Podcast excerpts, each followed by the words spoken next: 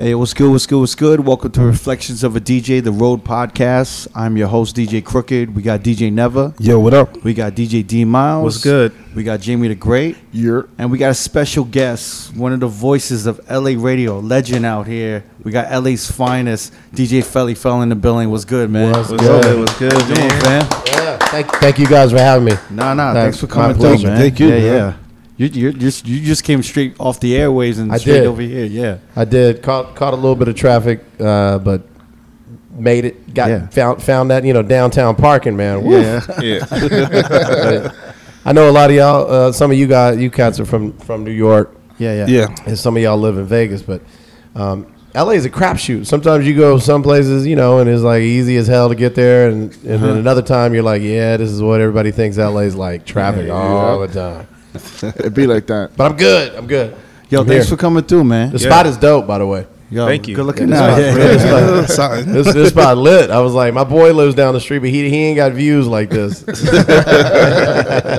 You were just telling us that you had the uh, the teen cancer event, right? The basketball event, We did the we, charity. Uh, we- yeah, it was our second annual um, Power 106 Monster Energy Celebrity Basketball game, um, and it was to to benefit Teen Cancer America, and uh, you know. Last year we did it at UCLA Pauley Pavilion. We almost did it at Staples Center this year. Wow. Uh, because last year the first annual was was it was really successful. We were very uh, ble- surprised, but blessed to, to for it to be so good for you know such a new event. Yeah. And then this being the second annual, we doubled what we did last year. oh wow. And so probably next year we'll be at Staples, but yeah, some of you guys saw the, the Floyd Mayweather breaking his ankles go viral. Yeah. Oh, yeah, that was that's at right. that game. That's Uh, shout crazy. to Bone Collector. He uh, He collected them bones, man. yeah, man, he did. he did. Pasadena, California, bone collector. But uh, it was dope, man. Uh, DaBaby performed during halftime. Uh, Oh, shit, yeah. Ty Dolla Sign, uh, Snoop uh, rolled up on us. Um, Eric Dickerson, you might remember Eric Yeah, Dickerson from the football player. Rams. Yeah. He was he coached uh, Floyd Mayweather's team, and uh, Kyle Kuzma uh, coached uh, Gronk's team. Yeah. So it was it was Gronk against Mayweather, and uh, yeah, it, it was fun. We had fun. So we, you know, hopefully, if you guys are out here, it's a good time, man. Yeah, It- yeah, there's Sounds lot- like it, man. Man, and there was a lot of celebrities through there. People that we didn't even, you know, last minute we had to, you know, kind of move and shake. And most of you guys in here have, have thrown parties, obviously DJ'd, but Yeah. for you guys that have thrown parties, you know how it is. Like last minute, all of a sudden you gotta, you kind of just gotta roll the punches. But it was a big event, and it was, it ended up being a big turnout. And uh, yeah, we we're excited about the third annual, um, third annual, yeah. That's dope. Yeah. Nice. My, my bro, I got to shout out uh, my, my brother Marcellus Wiley. Marcellus is a good friend of mine, and he did play by play. Uh-huh. Chris Spencer, comedian Chris Spencer, Yeah. Mhm. uh, Nick Cannon, uh, which is our new morning show on Power 106. So we, we were happy about that. Uh, Yeah. What's what's the details about that? What's going on with Nick Cannon and his involvement? I mean, you know, honestly, uh, he, he- he's so about four years ago Yeah. when when so you're familiar with Big Boy who did mornings on Power Yeah, of course, for, yeah, of course, for yeah. years. Big uh, went across the street to, to that to that other radio station. It's a competition. Uh, and uh, he went over. He went across. I'm just being funny. He went across to the real, and um, we we uh, we had a, a, a we had to figure out what our next morning show would be, and that was J Cruz. J Cruz did it for about four years. For whatever reason, it didn't work out. Um, Cruz uh, ended up going to the real, but when Big, I left out a part. I'm sorry. When Big went four years ago, Yeah. we had the idea to bring Nick Cannon, my, myself along with DJ E Man, and for whatever reason, it was the station at the time really didn't want to do it, and I think uh, it might have had something to do with Nick's stuff. You know, I mean, Nick is Nick has got 18 jobs. If y'all know anything about Nick, And then I think he Yeah. had health issues at the time as well. he has some health uh, health issues, um, and you know I know he's still dealing with that a little bit. Um, but he's a man. You know, Nick just. I don't think I've ever met anybody in my life that goes harder in the paint than than Nick. Mm-hmm. And and you know I'm we're all hustlers in here as DJs and you know producing music and stuff like that. But Nick thinks he can do everything. You know mm-hmm. what I'm saying?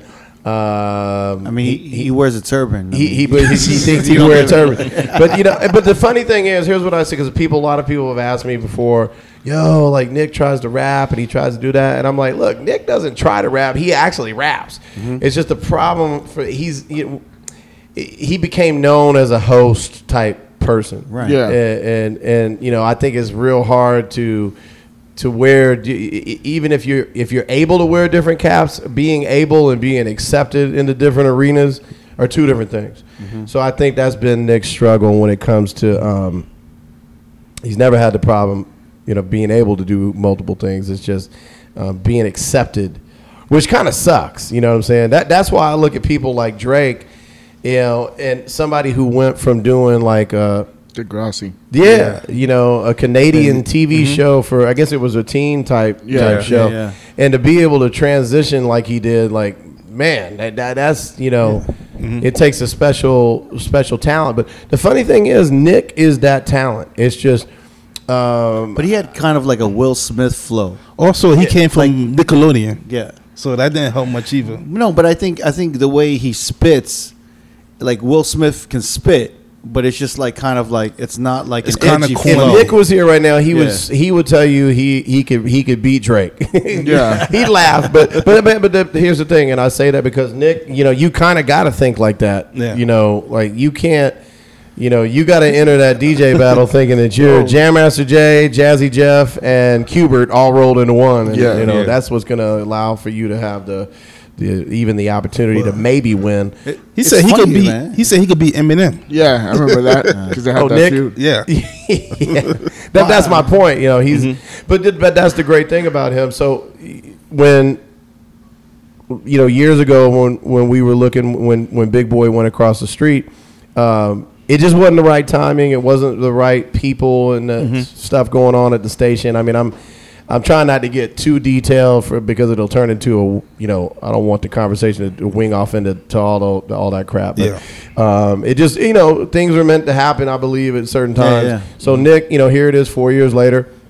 Uh, once again, we were looking for a morning show, and you know, for me, it was a no-brainer when Nick's name was brought up. Uh, you know, I was like, listen, I was saying this four years ago, and you know, so and I and I know Nick really well. He's got a great attitude. I, I know how hard he works, and and I know most importantly, there is nobody on the planet that has more relationships with celebrities, especially within the hip hop, you know, entertainment type, you know, urban side of, of the entertainment business than Nick Cannon. And Yeah. I don't even think that's my opinion. I think that's a fact. Uh, so, you know, it, it just kind of plays hand in hand. It made sense for him to do mornings. And, and I think Nick is, is on his way to, you know, being an all star morning show. Yeah, he's Yeah. he's actually his comedy is extremely edgy, which is dope. Yeah. Yeah. You know what I'm saying? And he and Yeah. he uh, th- I think he had like a podcast for a second. Yeah. And remember he had Dame Dash on there. And Yeah. They were talking about some real ass shit. I know. I remember forgot that. about Yeah. that. Kelly, yo. Yeah. I mean, I think I think at that time I kind of realized like, yeah, like this dude should have his own show, Mm-hmm. but like you know, like a, like you know, either a talk, some type of talk show or something else besides wilding Yeah. out. Mhm. Oh, But yeah. yeah, yeah. The crazy thing is he wasn't Out- he wasn't afraid to say anything. Yeah. Yeah. and it was just what he believed and what he thought was right. So I think that's perfect. Yeah. for morning radio, especially. I especially. think Wild Out's been running for ten plus years. Ten. I That's think longer, crazy. man. Yeah. it's, it's, it's got to be around 10 but but yeah dame dash i i, I it's funny. I, I i could imagine nick and dame having a conversation because you know dame is a real opinionated uh person. Yeah. and you could you can learn a lot about somebody by hearing them have a conversation with dame dash. And the funny thing is i i had that happen recently um after that kanye wyoming trip. Oh wow, uh, or during during that trip. For his rele- the record release for the record yeah. release. We had uh, we were on a bus. They had given us a bus ride. Oh, it was from the farm that he did it on back into town, uh-huh. back into Jackson Hole or whatever it was called. Yeah, it was called because it, it, it Jack, Jackson Hole, right? Yeah, yeah, it was Jackson mm-hmm. Hole, So, yeah, so yeah. we, we we we actually, you know, he was a little outside Jackson Hole where the farm was, but we all stayed. He put us up in Jackson Hole, Mm-hmm. and uh, you know, just when you thought it couldn't get more Jackson Hole-ish, you know, you were, you were thirty minutes away from Jackson Hole where the farm was, and then the bus, you know, would take if you wanted to go back into town after the event. You know, there was buses, and I happened to be on the bus that Dame was on, and I didn't know he was on the bus. And I get on the bus and I'm like, man, somebody is hot boxing up in here, and it was smoke. It was smoked out. It was like Yeah. the I don't remember the, the, the NWA video, but when Easy E and them step out the the, the Astro van, you know. But I got on and and uh, it ends up being Dame, and he was like, Felli. I was like, oh. Somehow we ended up in this conversation, and I've known Dame for a pretty long time, and everybody on the bus started pulling out phones and this and that, and you know we ended up having to say, ah, we can't we can't have the phones out when we're having these kind of conversations. But but yeah, Dame Dash is uh that's the homie. Now he's got an office in, in Burbank. He's still doing his clothing stuff and and uh, but Nick, that's a good example to you know when you could see somebody like Nick talking to a Dame Dash. Right. Yeah. And and that's the great thing about Nick. You know, he's he can do it. He really can do it all. Like he's a pretty good DJ. All right, he's a pretty good DJ.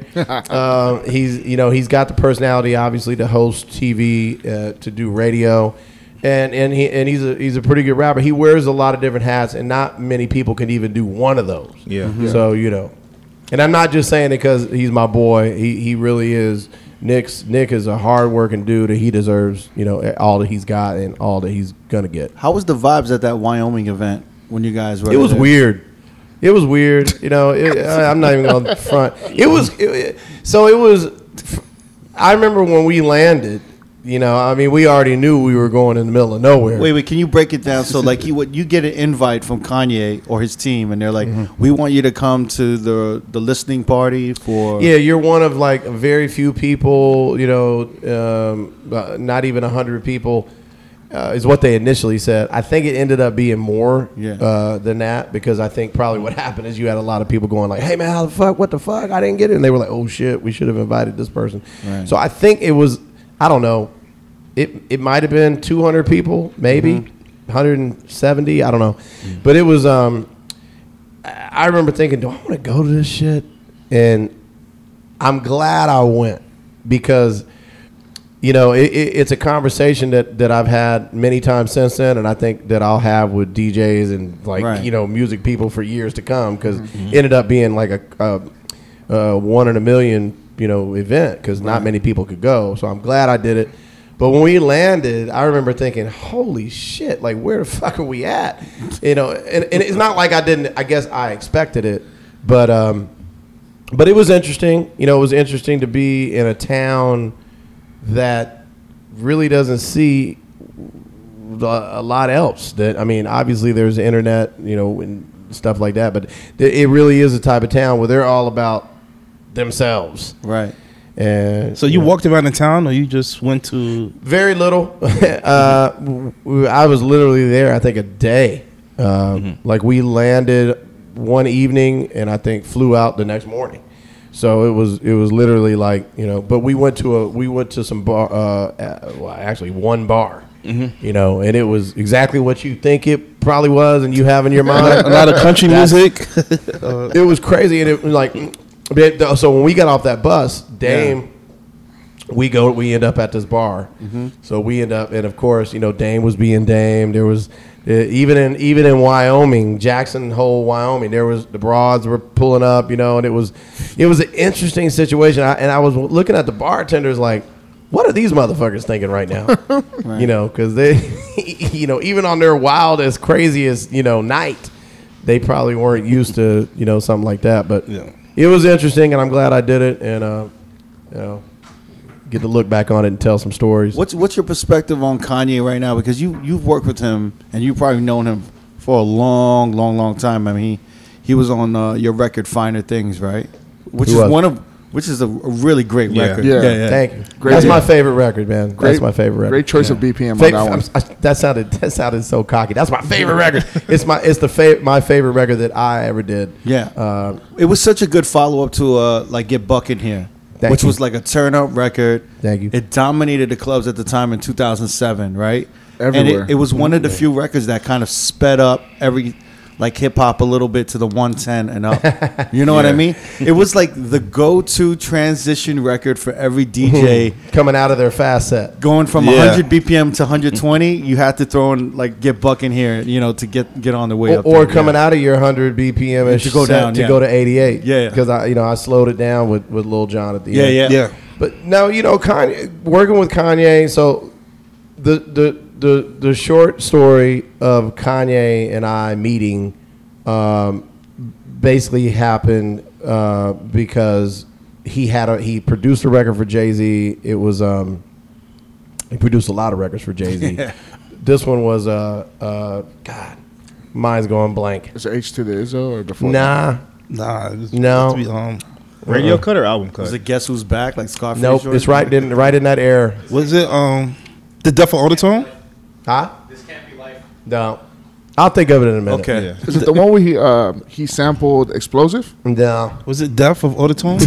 No. it all was, guessing. it was before that. We could do this for I'm, like I'm 20 embarrassed. minutes. I'm embarrassed that I can't remember the song, but he um he sent it to me, and it was already it was a Jay Z song. It was a, it was a popular song, and I'll again I'll remember it in a second. But he uh he hit me up and was like, "Yo, we were." So he was a heavy hitter at the time, Uh-huh. And um, for people listening to this podcast, Wait, don't who- know. who- Kanye was a heavy Ka- hitter? Kanye was a heavy hitter. If you if you look back at some of his um, first vinyl that he put out, uh, it, it has the heavy hitter logos on Did- really? the album Did vinyl. not I never that. I noticed didn't that. know that. Yep, yep. He was the only, for the most part, non DJ. He was definitely the only rapper that was a heavy hitter. Yeah. And this was back in, I want to say, oh, I mean, I've been a heavy hitter since 2000.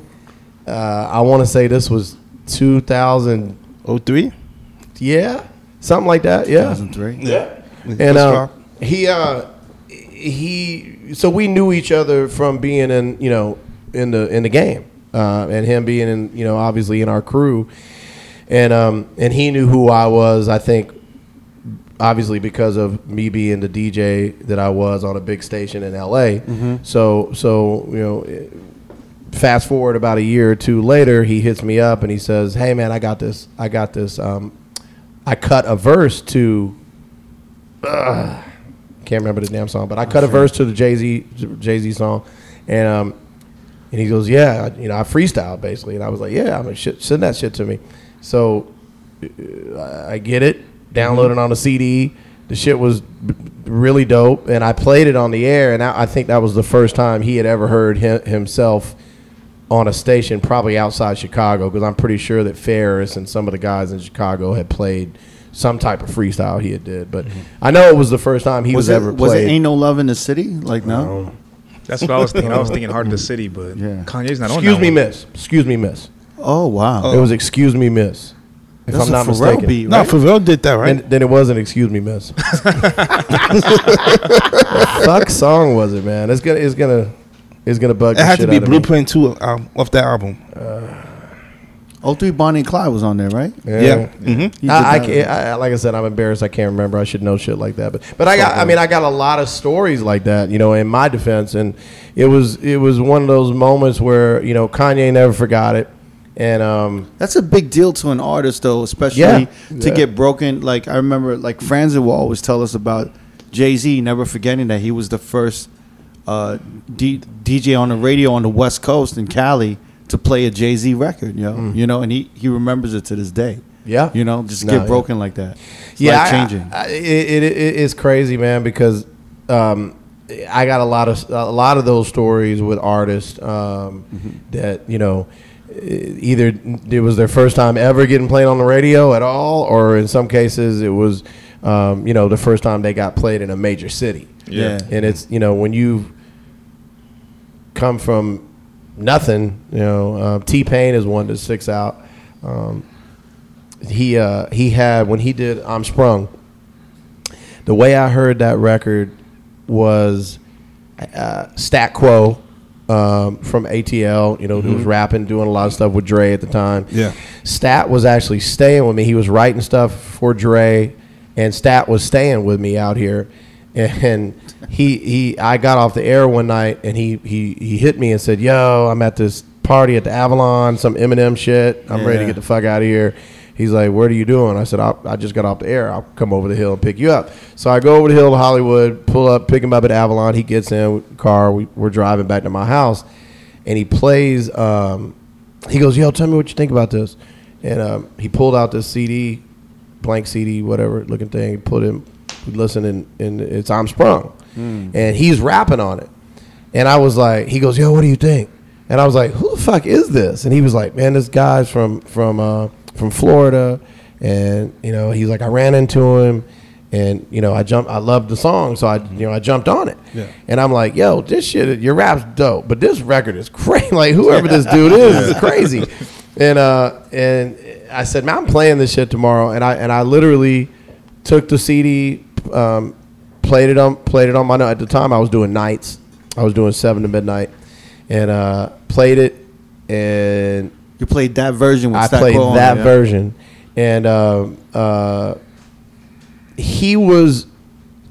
I don't remember if he was in the middle of trying to get a deal, um, or he had just gotten a deal with Jive Yeah, yeah. I don't think he had a deal yet, but it doesn't matter because uh, the, the the the whole the punch to this story is fast forward about two months later.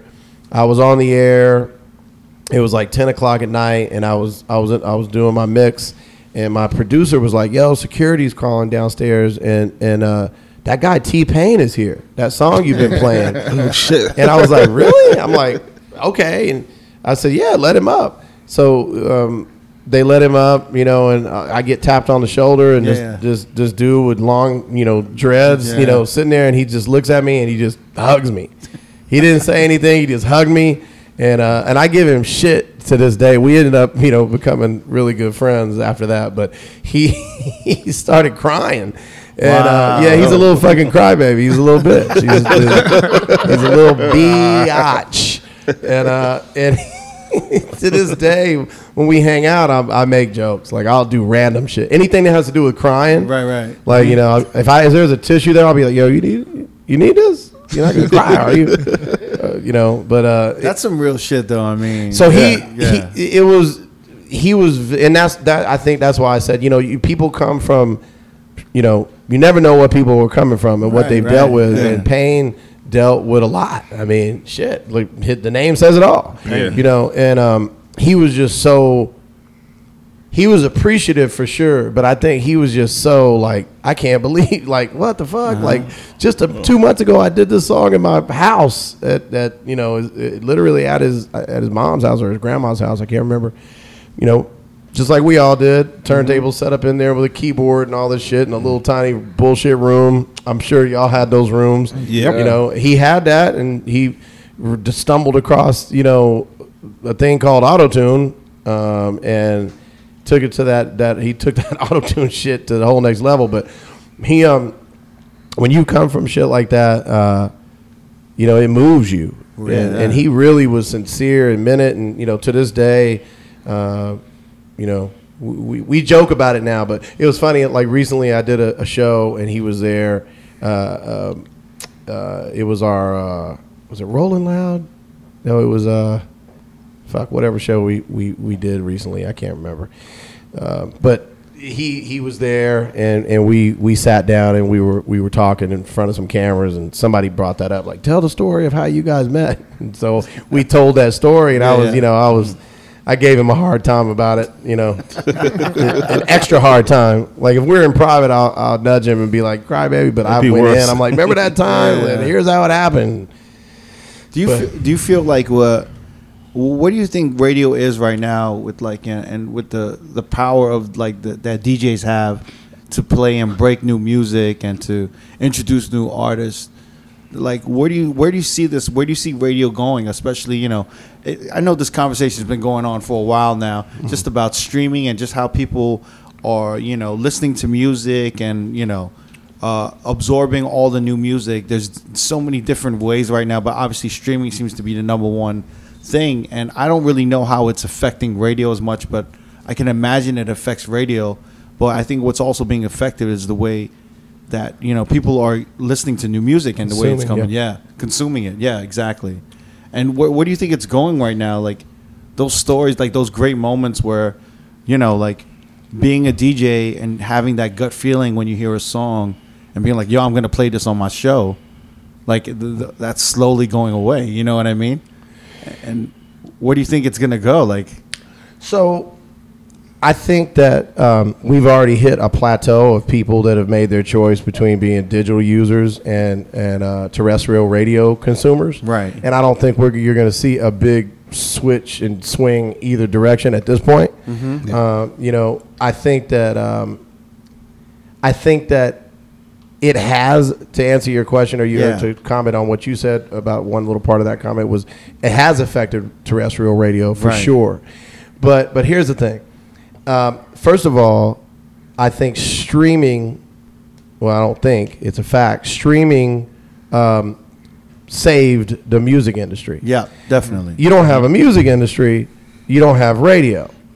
So I try to explain to people that let's think about this. You know, um, if if if streaming wouldn't have come about and record labels went away, where does that leave radio stations? Because you know, for years. Um, Radio station, uh, record labels relied on radio stations, but let's just keep it real. Radio stations relied on record labels for, Yeah. for a lot. You know, it was a relationship. And some can argue who needed who more, but that's irrelevant here because when the streaming came in, it was a it was a it was an avenue and a platform for you know for um, music to be heard, music to be sold, music to be consumed, and um, and and and uh, you know it's it's it's kept the music industry alive so that you need radio. Um, now, when people try to compare streaming and as a you know saying there's competition with you know a Spotify and a terrestrial radio station like Power uh, in LA or or you know Apple Music uh, to Hot 97 in New York. Um, here's what I say: terrestrial um, uh, streaming services shouldn't worry about radio. I understand how they're super duper competitive amongst each other. Amazon, um, Spotify, especially Spotify and Apple Music, uh, and, and even Pandora. I, guess we could put in that mix, and a few others that are on the come up. Uh, Tidal. Title. I'm sorry. Yeah. Yep, that's a good one. Mm-hmm. Mm-hmm. And and you know, so streaming services should be worried about one another, mm-hmm. but shouldn't be worried about terrestrial radio.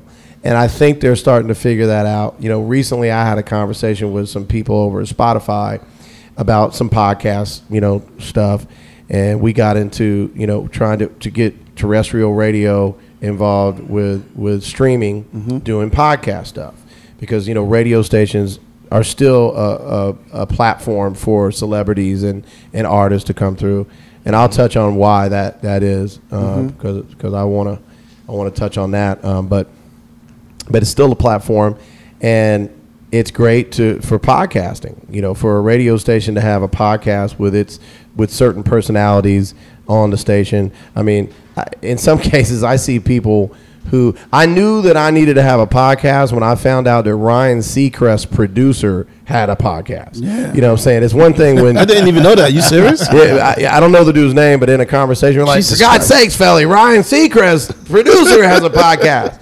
And I was like, yeah, I get it. Uh, so what I what I've tried to do is marry the idea of a streaming service like podcast and a terrestrial radio station like Power 106 working together, and I was able to make that happen. And and it led, you know, I had a lot of conversations with many different people about that. Um, and I and, and basically me and some some some of my partners basically say, hey, look, you know, streaming services, you you should be thanking terrestrial radio stations in a lot of ways, and because here's why. When Flex and Hot 97 plays a new record, or I play a new record out here, uh, or or um, the Leakers at night play play a new record, and the consumer that's listening to rest to terrestrial radio hears it, they know that oh shit that was a new song. I'm probably not going to hear it again within the hour or two. If i want to hear that motherfucker again within 24 hours i got to go to spotify i got to go to apple music i got to go to this place Yeah. so really what we're doing as terrestrial radio djs marketing, marketing promotions. Yeah. is is is is sending people over there saying, Right. "Hey, look, if you haven't heard this song, here, here's a great song, and if you want to hear it more, you, you know where you can go listen to it, it. Yeah. Yeah. You know, because even if it was a song that was going to play two or three hours later in rotation, nobody wants to wait two or three hours sometime to hear this amazing song that they just heard. Mm-hmm. That's a brand new song. So when it, when it was broken down that way, I think that, that some people we were talking to got it. And that was kind of breaking the barriers of like, look, don't worry about us. Like, don't look at us as a threat. You know what I'm saying? If anything, we should be looking at you guys as a threat. Right. But then the more I got into these conversations, and as you guys know, when you talk out loud and have a, a sit down and, and brainstorm or a forum, so to speak, you start realizing things. And I think one of the things that we realized was it, it, it, it it's tough to compare. The listener is separate. And this is where it kind of gets confusing because because uh-huh. I want to make sure that I that I'm not contradicting myself or it seems like I am because I'm not. So there's there's there's digital users and there's terrestrial radio users. We're probably different. DJs are probably the only we listen we stream and we listen to terrestrial radio because we want to hear, you know, when we land in New York, we want to hear, you know, what certain DJs are doing, whether it's mm-hmm. enough or Camilo or Flex or Envy or Clue, whatever. And then we'll also go and check out Rap Caviar. Right. Yeah. I mean, uh, is anybody in this room exempt from those things that I'm No, just talking not about? at all. No. So But the only thing is terrestrial radio is always through a vehicle. It's always through uh, like a car or a ride or something. Correct. Because we don't obviously stream any radio on our iPhones, you Right. know, or, or So, phones, so that's yeah. where I'm saying it gets tricky. So there's exceptions here and there, and how do you distinguish? Like, you know, my point is, for the most part, if you're a digital consumer, you're a digital consumer. Mm-hmm. If you're a terrestrial radio consumer, you're a terrestrial radio consumer. And let me break it down like this: If you get in your car every day, and you're you're not flipping from terrestrial radio to I think I'm gonna go digital now, or or you're not you know streaming and saying you know what fuck this streaming shit I want to turn it on power mm-hmm. and listen to Felli. Does that happen? Yes, but I think it's it's it's a very small percentage, mm-hmm. and I think at this point people are have already determined what they want or what they are. You know, there's there's there's the people who have, have gone to the streaming side they're probably not going to come back too much to the terrestrial radio side. And the people who are terrestrial radio still, after all these years of streaming, For sure. are probably not going to wake up tomorrow and be like, oh, I discovered this new thing. Yeah, yeah. Streaming. You're probably just a terrestrial radio type of consumer. Mhm, Yeah. And so that being said, that's why I try to tell both sides we really don't have to worry about one another. That's already happened. Where, where it is is where it's pretty much going to be. Right. It's not going to change too much. Well, it really depends on uh, like the person and the you know every city. You know, That's the right. people in every city have a routine, and if there's been a radio Well, traffic, personality, traffic in LA is Yeah. what makes LA and will be uh, for some time um, relevant in the terrestrial radio right? scene. Yeah. That's what someone because you and then the personalities on the radio show. You know, people grew up listening to that as a kid in their Right. mom's car, to the point where they buy their own car and it becomes part of their routine, and it becomes like part of this whole like familiarity thing. You know what I mean? It's so funny that you say that. Last night, when I go to events like the the, the basketball game, the Yeah. charity basketball game we did last night, it uh, there's you know there's a the, a very uh, wide spectrum of ages, and so I would have you know somebody in their late forties. You know, Mm-hmm. come up to me and say, "Felli Fel, I want to take a picture." Yeah. You know, which is obviously flattering, but it's actually more flattering when I have like a a a, a ten year old. It's like, oh man, Felli Fel. Wow, man. or, or seriously, you know, or or how about a teenager that's like, aren't you supposed to be streaming music? You know what I mean? Yeah. But but the, the it's it's real flattering and it, it and it it's uh it's it's that never gets old to me to see like a spectrum that big that knows who I am as a um, as an air personality, and, and and some of it is uh, the music you know that I've released over the years for sure. But I do think that uh, that it's more so in in in, in L.A. It's more so Yeah, it's a know, personal radio. connection. Yeah, Yeah. yeah, yeah. Because even for me and Jamie, we grew up in L.A. And even t- even when I fly in, if I take an AM flight during the week, I have to turn the radio on Right. and listen to a morning show. That's just the thing I always did going to school every day. Back when the Baker Make Boys sure you were- listen to Nick Power one hundred five point nine. in the morning. Yeah. Do you do you find that the new music is uh, th- and, and that's where my original question was going to be. Do you think the new music is breaking more uh, substantially on streaming versus radio, or do you think you guys are still setting the tone for breaking the new music? You know, I, I know it's, it goes hand in hand, It's a like you lit- said. It's a little bit of both. It's a little right? bit of both. Yeah, yeah. Because the, here's the thing about stream, they they can afford to you know put so many songs uh, up and and and go through them a lot quicker. Right. Uh, whereas radio has a very uh, a lot shorter playlist for a longer period of time. Uh-huh. So again, they got a longer playlist for a shorter period of time. We have a shorter playlist for a longer period of time. So um, And don't you think also that radio is really has to be a little bit more local and have their ear to the streets a little bit more, the DJs on radio, and really kind of bring in that local sound and really push it on the radio and and really break like kind of like local artists and like local music. Because I don't know if Rap Caviar is going to be that centralized. Mm-hmm. And then So- you know what I'm saying. So yeah. like if I if I land in Atlanta, mm-hmm. I'm that radio show should be totally different than obviously Miami and LA, mm-hmm. and that's where I think radio is important because those DJs really got to be the ear to the streets. You know. So I've been I've been I've had this conversation for 20 years now, um, and, and, and it's all good. So here's the thing: the listeners in your city Yeah. determine what the radio stations play, and I've had this conversation with artists for many years, many different types of artists, um, many different times. Sometimes the same artist, you know. But here, here's the thing: the um, the listener determines what we play as a radio station, and can we play something that the listeners? This is how I tell artists. Yeah. Can we tell, play something that our listeners aren't really interested in? Yes. But why would we when the the ra- the, the name the, the game of radio is to play music that the the majority of the listeners want to hear at any one given time so that they stay tuned in to make it to the commercial break. That's where the money's being spent on the advertising. And um, and it's a business. You know, it, it's it really is. It's, it's it is exactly that. So what I tell artists is like, especially now in today's age, if you want a radio station in your city to play your song, you want to hear it in rotation as much as you hear um, uh, uh, Migos and and uh, uh, DaBaby, then you have to you have to go do the footwork that that allows our listeners to discover you outside of terrestrial radio.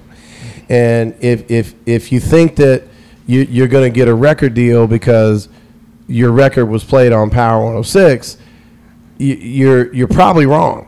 Uh, and that's been the case forever. You know, Really? has there been records that I've played over the years that got somebody a record deal? Yes.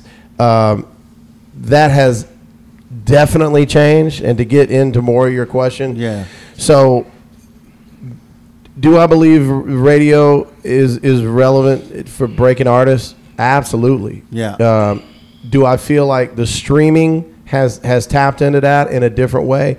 Absolutely. Right. And and and, and we, now we're getting into a conversation about you know social media and you know sometimes somebody that has a crazy social media following that might not be the most talented singer or rapper in the world. Most time rappers can all of a sudden you know why is this kid selling streaming crazy numbers? Streaming numbers are crazy. Well, it's because he's got a social media following that for whatever reason, maybe it's the way the kid looks, maybe it's the way she she looks you know, and and and so all of a sudden those streaming numbers are there, but is that really a true gauge of you know offering somebody a record deal?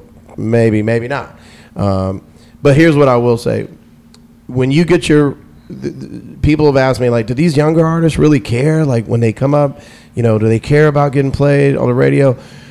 Um, yeah, and, and I can give you multiple examples. Um, Do they really understand the importance of it? of I don't know. I don't know the answer to that. Yeah. Um, but I do know this: they it is a huge deal to them when they hear their radio pl- uh, their song played on a radio station. They can get in the car. It's something about you know you're on a radio station. Right. Uh, you're not. It, whereas I, I here's what I think it is.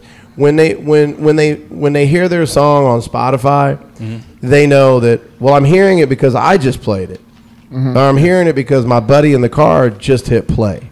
And we're the only ones hearing it at this time you know, right, Right, right, now. yeah. There's probably a shit ton of other people streaming it. Yeah, yeah. But we don't know how many at this given moment. We just know that it's us two listening to it in the car. Yeah. Whereas with radio, they they have this. Oh man, it's on the radio, and there's a billion people in LA, and there's probably a billion people listening to my song at this moment. So it's it's exciting, and so I, I do see that excitement still there for artists, young and old, mm-hmm. new and veterans.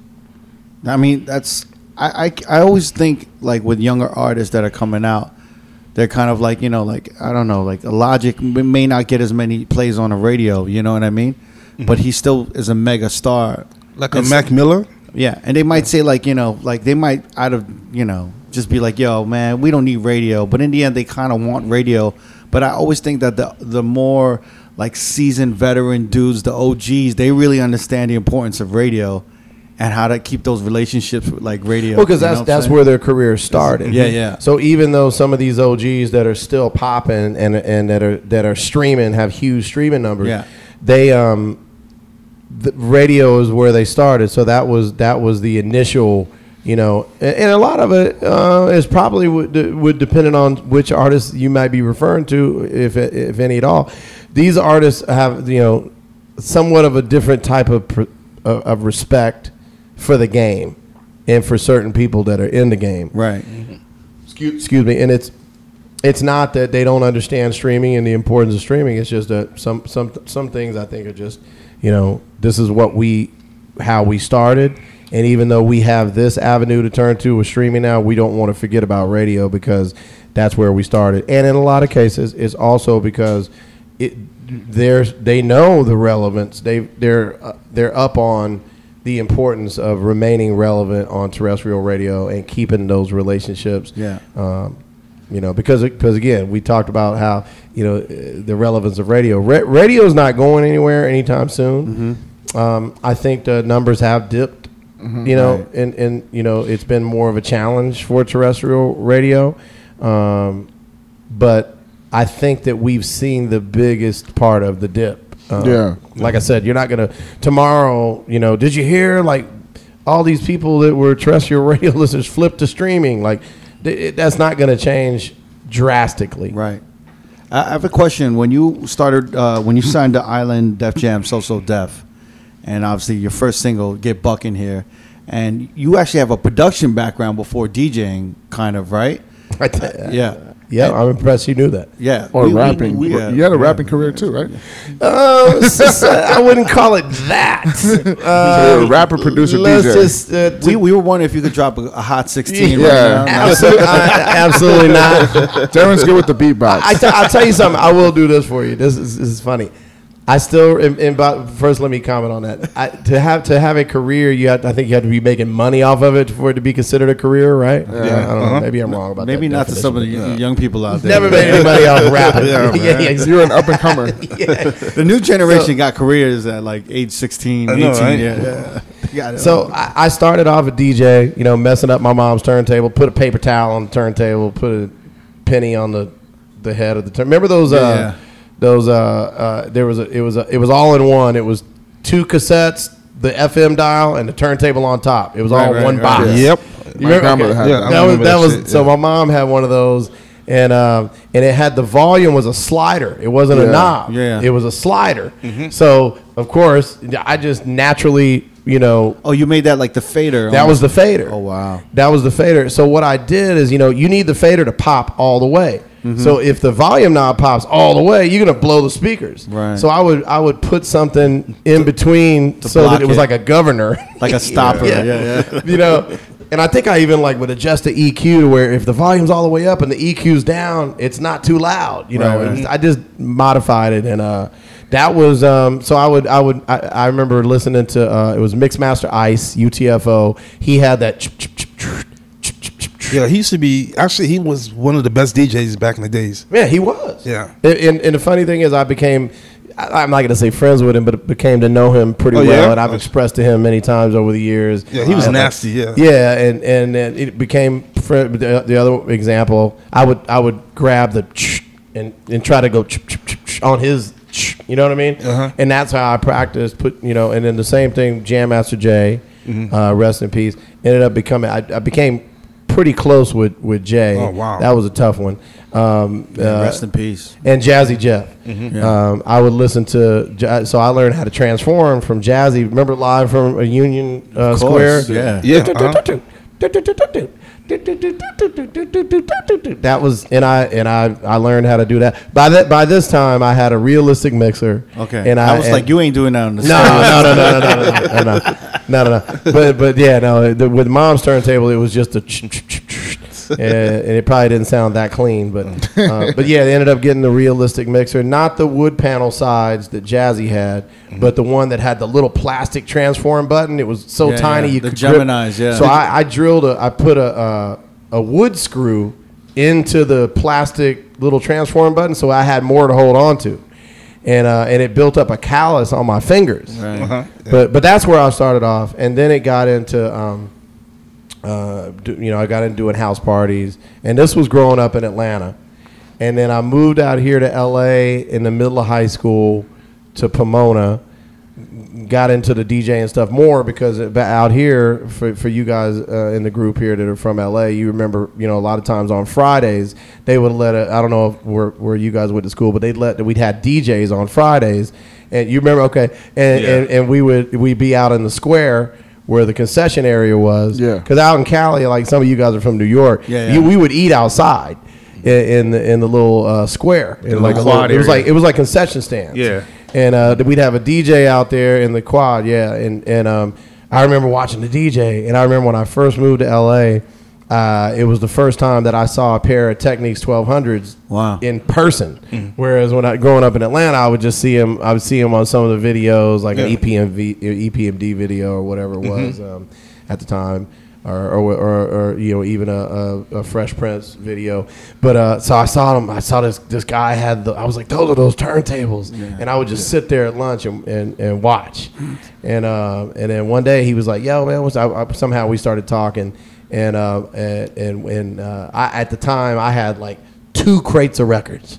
You know what I'm saying? But which was like a lot. I was not- like, "Yeah, how not- much money I spent for someone that don't have turntables. for somebody that have turntable. Yeah. yeah. And I, but I had two crates of records, and and uh, and to me that was like, I man, none of y'all got two crates of records, you know. Yeah, yeah. But uh, but then I saw his, his he had like seven crates of records. Like, oh shit.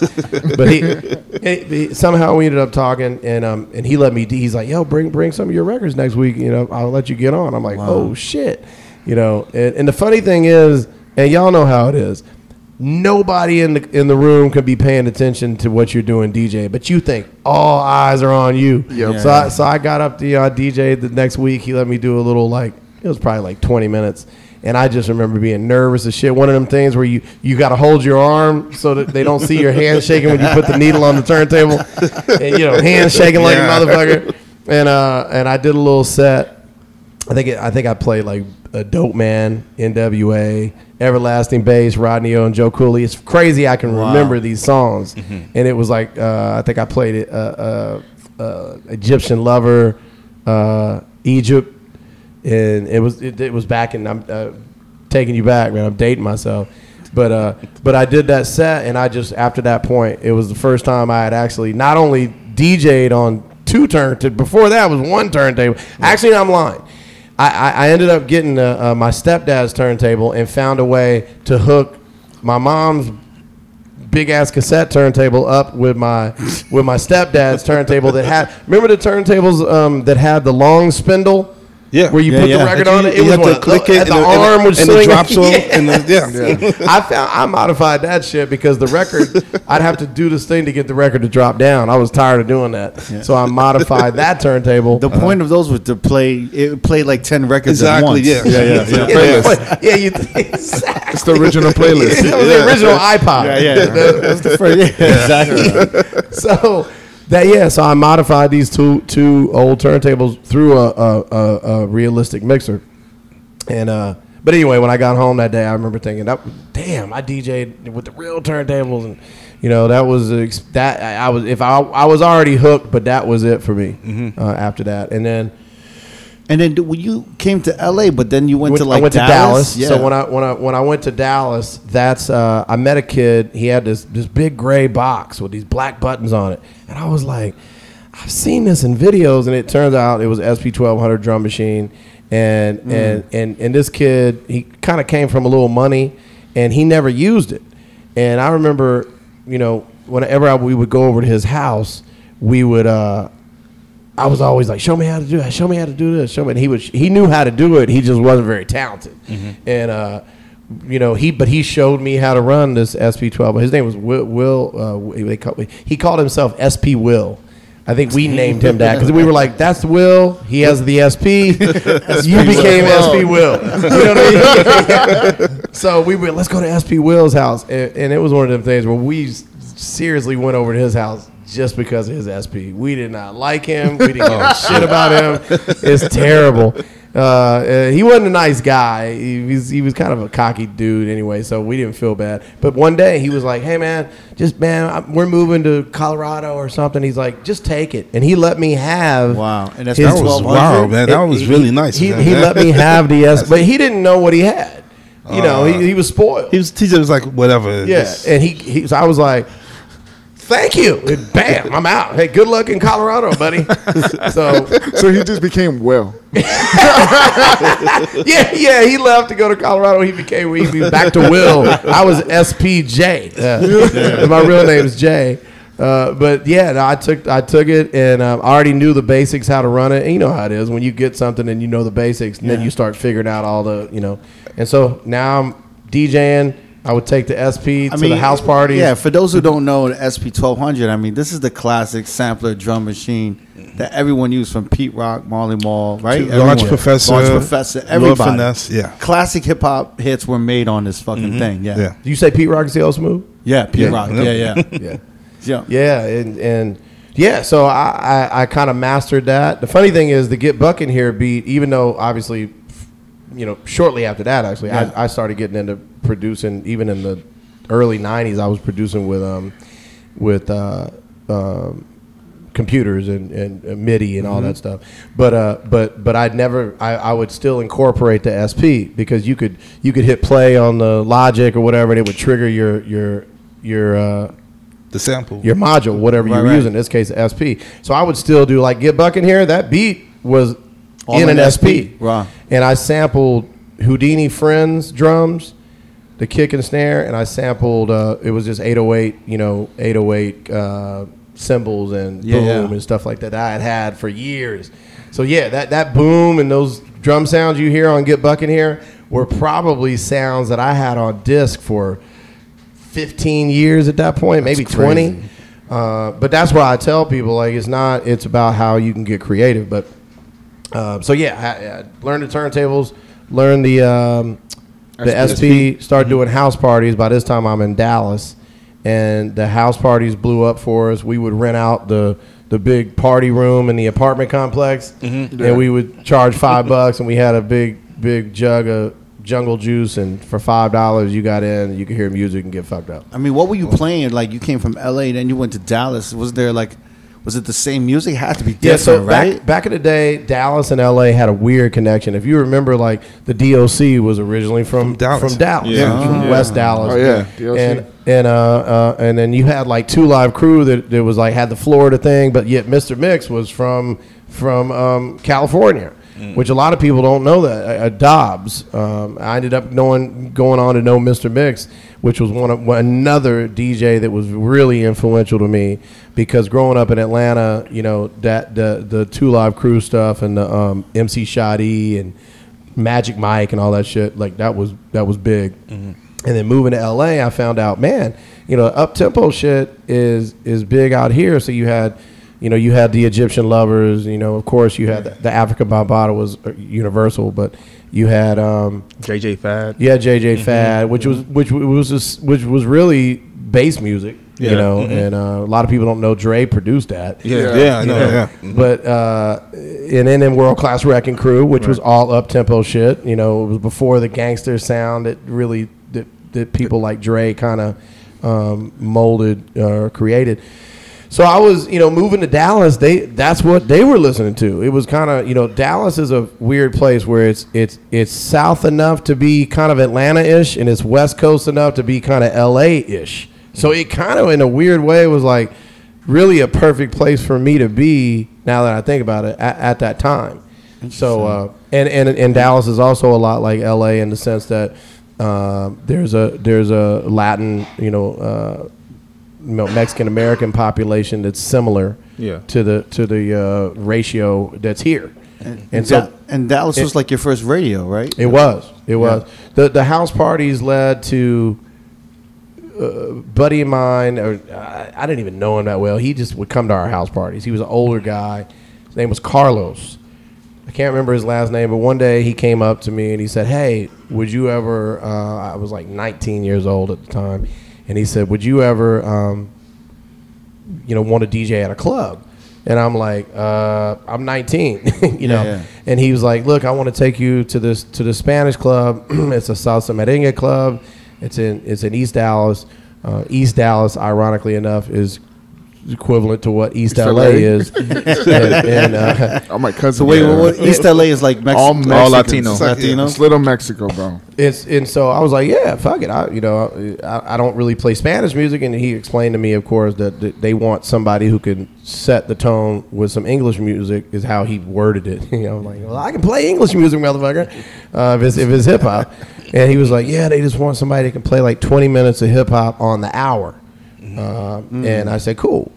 Um, and hip hop for me back then meant hip hop as we know it. It also meant Latin freestyle. It also meant house music. It also meant booty bass music. You know, Yeah. so that's what I was. I went in there and played, and the owner, Ismael Sanchez, was his name. He he said, "Yeah, man, I want to hire this guy." So I, I got the job there, and uh, immediately had to step my record game up. And I remember the first thing I, I said was, um, uh, you guys don't you guys have all these spanish records up here. I have my own you know collection. But really if i'm going to do this on a you know, by, by the way it was $75 a night thursday through sunday. I became the resident um, the resident english music guy uh, up there was playing all the hip hop you were making three hundred dollars for the weekend. but it, but it was for me back then. It was like, oh shit, Yeah. I'm making three hundred dollars. That's not for bad, The weekend. man. It wasn't, you know, and we're talking Not at all, man. Yeah. Uh, so I um, immediately, you know, a light bulb went off in my head, and I was like, I can get records. So uh, you know, I, I, I they gave me a but they would give me a budget uh, every I think it was like every two weeks. Uh, I don't remember how much it was. They gave I- you a, a record buying budget for the for the club That's amazing. because I explained to them that yeah, I said, listen, I'm a little jealous about no, that. So you here's, let me tell you what, how I justified it. uh, to, I said, look, you guys are paying me. You know, I didn't want to say only seventy five dollars because Yeah. I was so excited about that. It was like a whole lot of money to me. But I said, you listen, you guys are paying me, but I can't go spend half my check on records. You know, um, obviously the records will be yours. But, but I need these records so that I can do the best job I can. I don't want you guys to have customers in here. They want to hear certain songs, and maybe there's songs that I don't like enough to buy in my own personal collection, but they want to hear them. And and um, he said, oh, you know, they agreed. The manager of the club agreed and said, okay, you know, how much do you think would be? And I think it was like, I, don't, I think it was like they would give me like a hundred bucks every two weeks, you know. And so I was able to. Now I'm like, okay, I'm about about, about these records. Um, and so fast forward a year later, found out that uh, got a word from a friend of mine. Is like, yo, you might want to stop DJing there because they're about to raid the shit out of that club, and you know they're into some some funky stuff. so uh, sure as hell, they did, and uh, they Did you uh, leave the Nah, records or I'm you about took to ask the you that, records? yeah. yeah. So, so check this out. So they they um, no. so so what I well what I did is I took mine. I didn't want to you know take shit that wasn't mine. You know um, I, I'm a karma type of dude, and so I, I I took my my records and I said, hey, I'm not gonna make it next week. I need to go see my family in Atlanta, and just kind of was like under the radar, dipped out of there. Sure as hell, a week later. My boy calls me. He's like, "Bro, they took the bartenders to jail. They took everybody." I'm like, "Oh, Oh, shit!" man. And so I, I laid low for a minute, came back to Dallas a couple weeks later, and um, one of the dudes who worked there that they let him they let some of the people go back and get personal belongings and I said, "Damn, man, I should have took them records." He's like, "Who's your boy?" Wow. He had taken all the hip hop records out of there, and it was like three or four crates worth of dance, hip hop, booty bass, a little bit of the old funk, you know. And I was like, bro, Shit. and and and and I said, I know that was the best feeling. Having records back.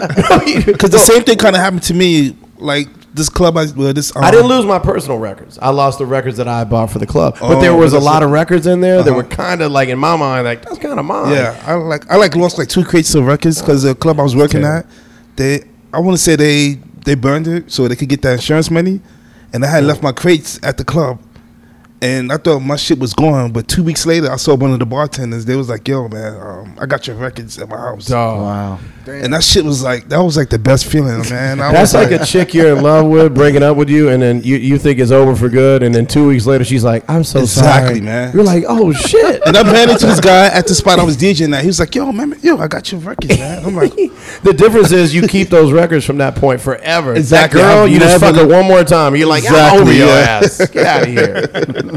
I'm just being serious, ladies. But yeah, so that was that was kind of the beginning of me realizing, like, man, this this is like I knew at that point. You know, I think I already knew, but especially there, I started realizing like I could make money off this.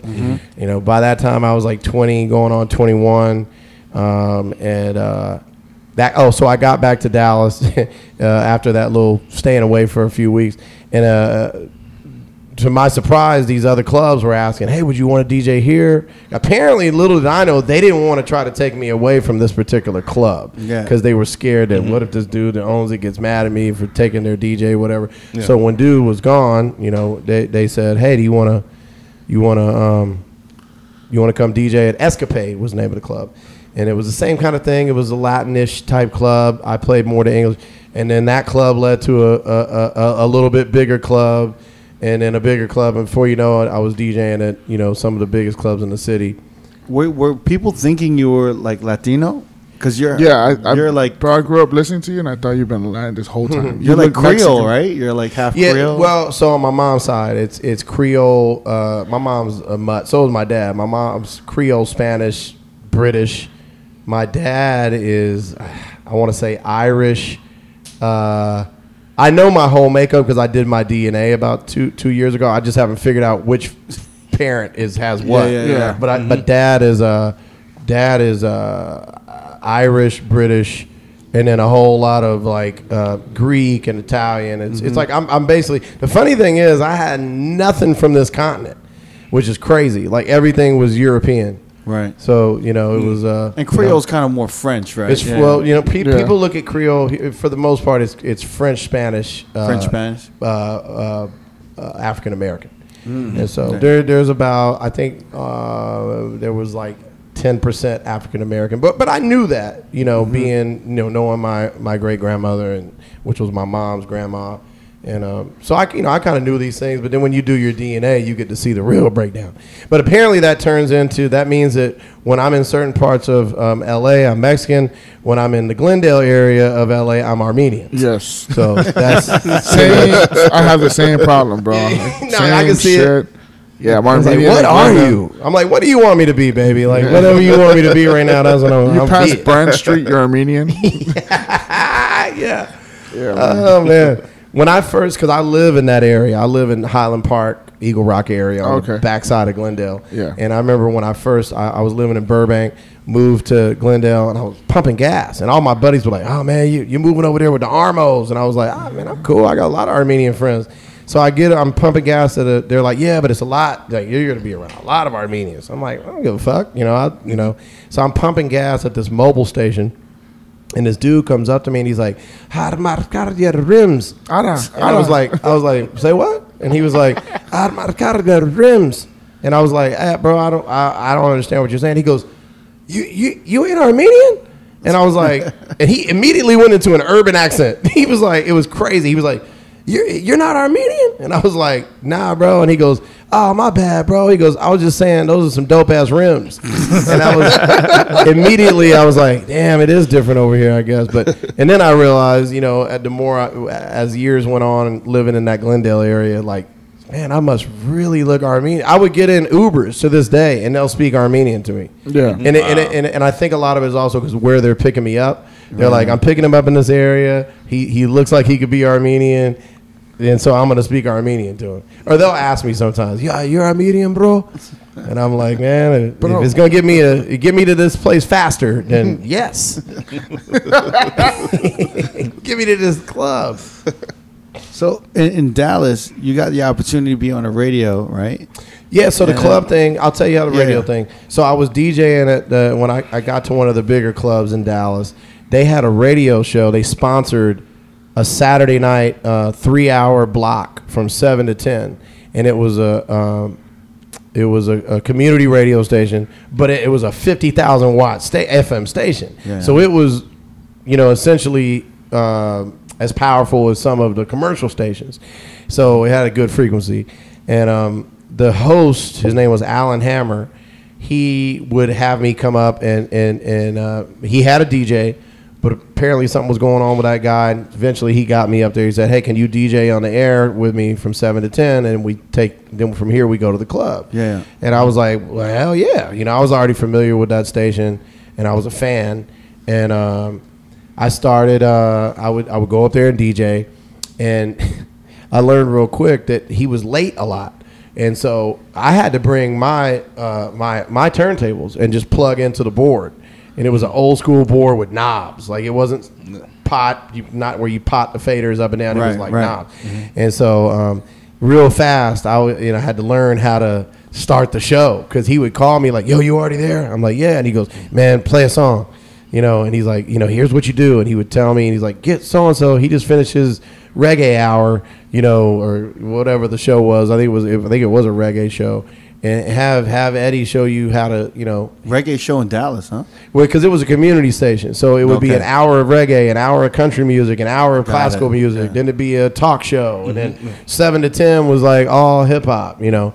And so um, I learned real quick how to run the boards, and um, there'd be times where he, you know, he would have me talk like, "Hey, you got to do me a favor and shout these people out." So I was on the turntables. Where the fuck was this dude? What was So- he doing? so- man, he was he, Alan Hammer was crazy, man. I, I owe a lot to you, Alan. If you're hearing this, man, thank you for being late, man. He was Thank- always hammered, bro. But he, yeah, he ended up driving a taxi, but he, he was a big reason why I even got the job at that club. But he uh, he uh, so, so anyway, fast forward. uh, th- oh, that's how I developed some of the mic skills. I already had mic skills in the sense that I thought I was, I was a rapper. But when we would go, you know, well, I didn't think I was a rapper. I was a rapper. Uh, I was an MC, and we when we would go do, do these house parties, I was telling y'all, we'd bring the SP twelve hundred, and my boy Sean Robinson. Uh, was my, my my boy. We had our little group. When I would DJ, he would he would grab the mic. When he would he'd get on the tables, I'd grab the mic.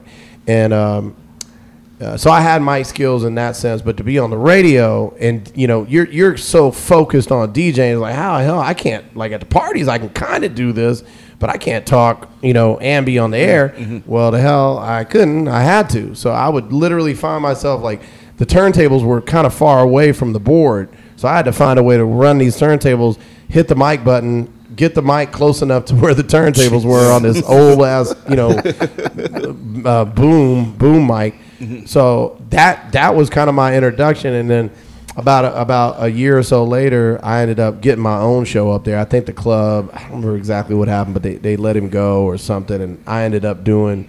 I got a show up there myself, and um, and so yeah, I, I that radio show came about on a community station, um, and it was all mixed show, and then one day I got a call from. Um, her name was Sammy Gonzalez, and she did a commercial radio station. I knew her as the midday girl on 100.3 Jams. Uh, there was a DJ on that station that I was a big fan of named Albie Bad. And Albie Bad, like I'll be sure. like I'll be sure, but, But I'll Albie Bad. I'm pretty sure that's probably you took that name. That's probably where it came from That's amazing. but, but, but he was the shit.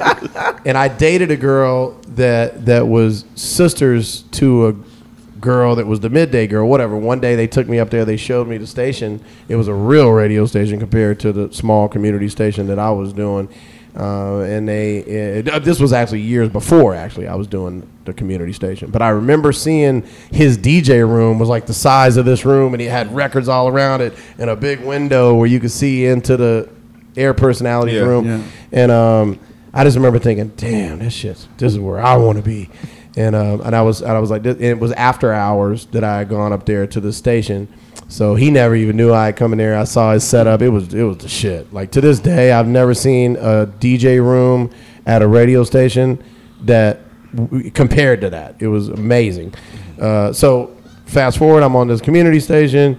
Um, get a call, Sammy Gonzalez that worked for that station that Be Bad worked for.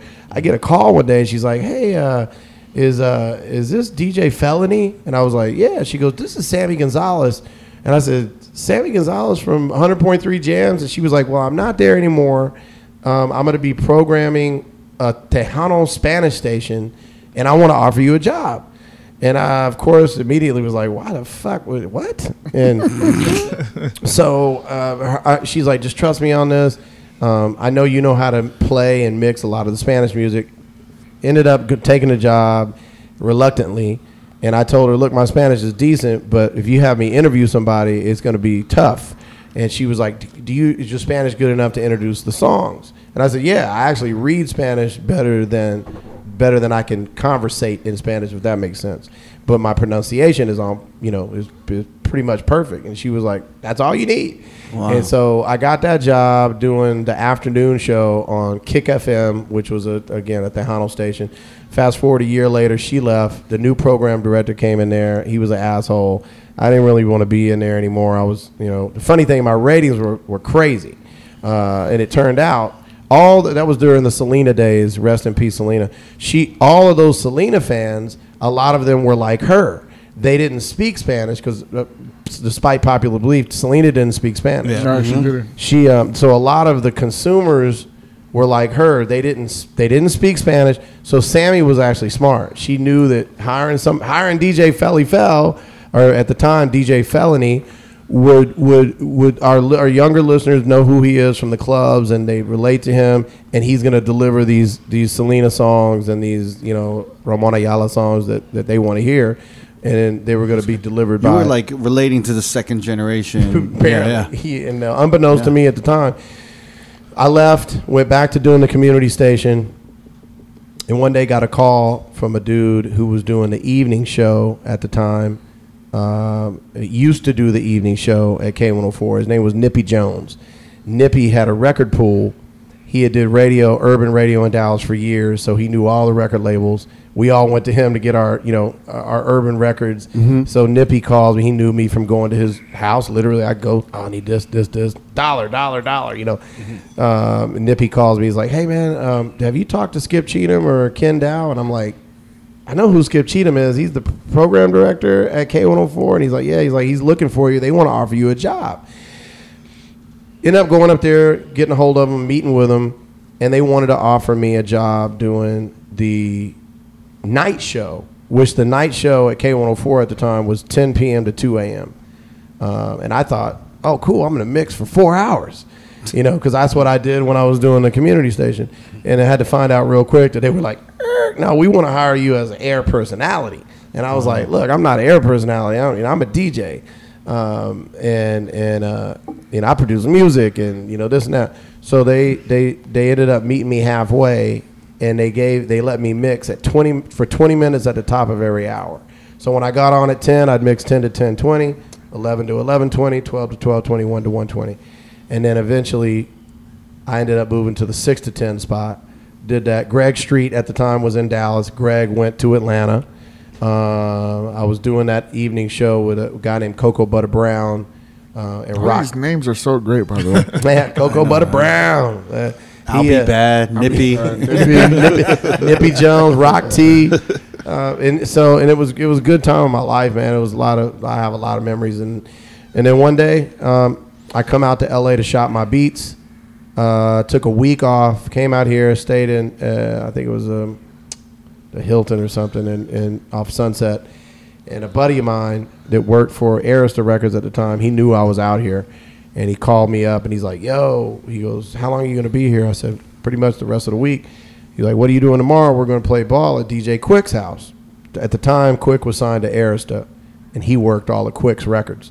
And I said, "Shit, I'd love to, man. You know, I'm a huge Quick fan. Had met him one time in Dallas. Found myself." You know, dude picks me up the next day, take going to DJ Quik's crib to play ball, and he's like, "Hey, I got to stop at uh, Power 106 radio station to drop off some vinyl." And I was like, "Oh, cool." So we get there, and he's like, "Man, come up." So I come upstairs, and I'm standing in the hallway, and this little Filipino dude, he's in there talking to this little Filipino dude, and, and I'm like looking at him like I know this guy, but I'm in the hallway. I don't interrupt.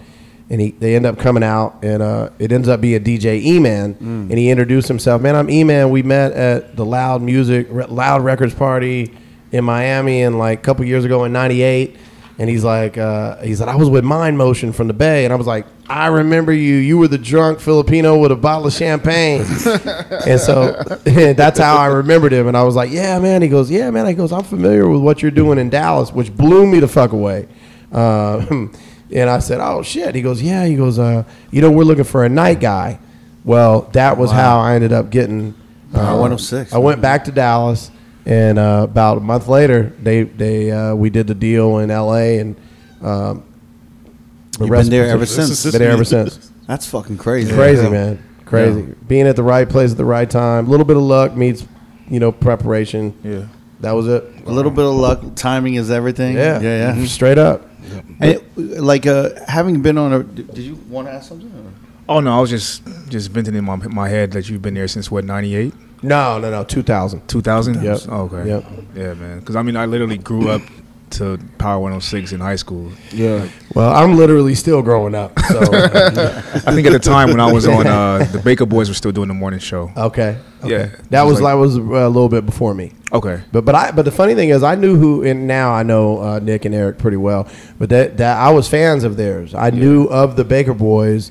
That's how big they were because I knew of them living in Dallas. Yeah. Because prior to that being in LA, they they didn't there was no Baker Boys at that when I was in high school in LA. Uh-huh. But when I moved to Dallas, you know, fast forward years later, they started their come up and I being a DJ and being in radio would hear about them out here. Yeah. And um, so yeah, I came a little bit after them.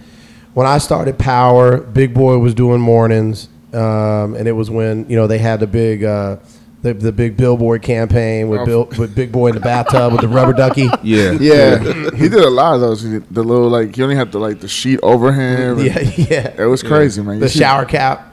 Yeah, He had the shower cap.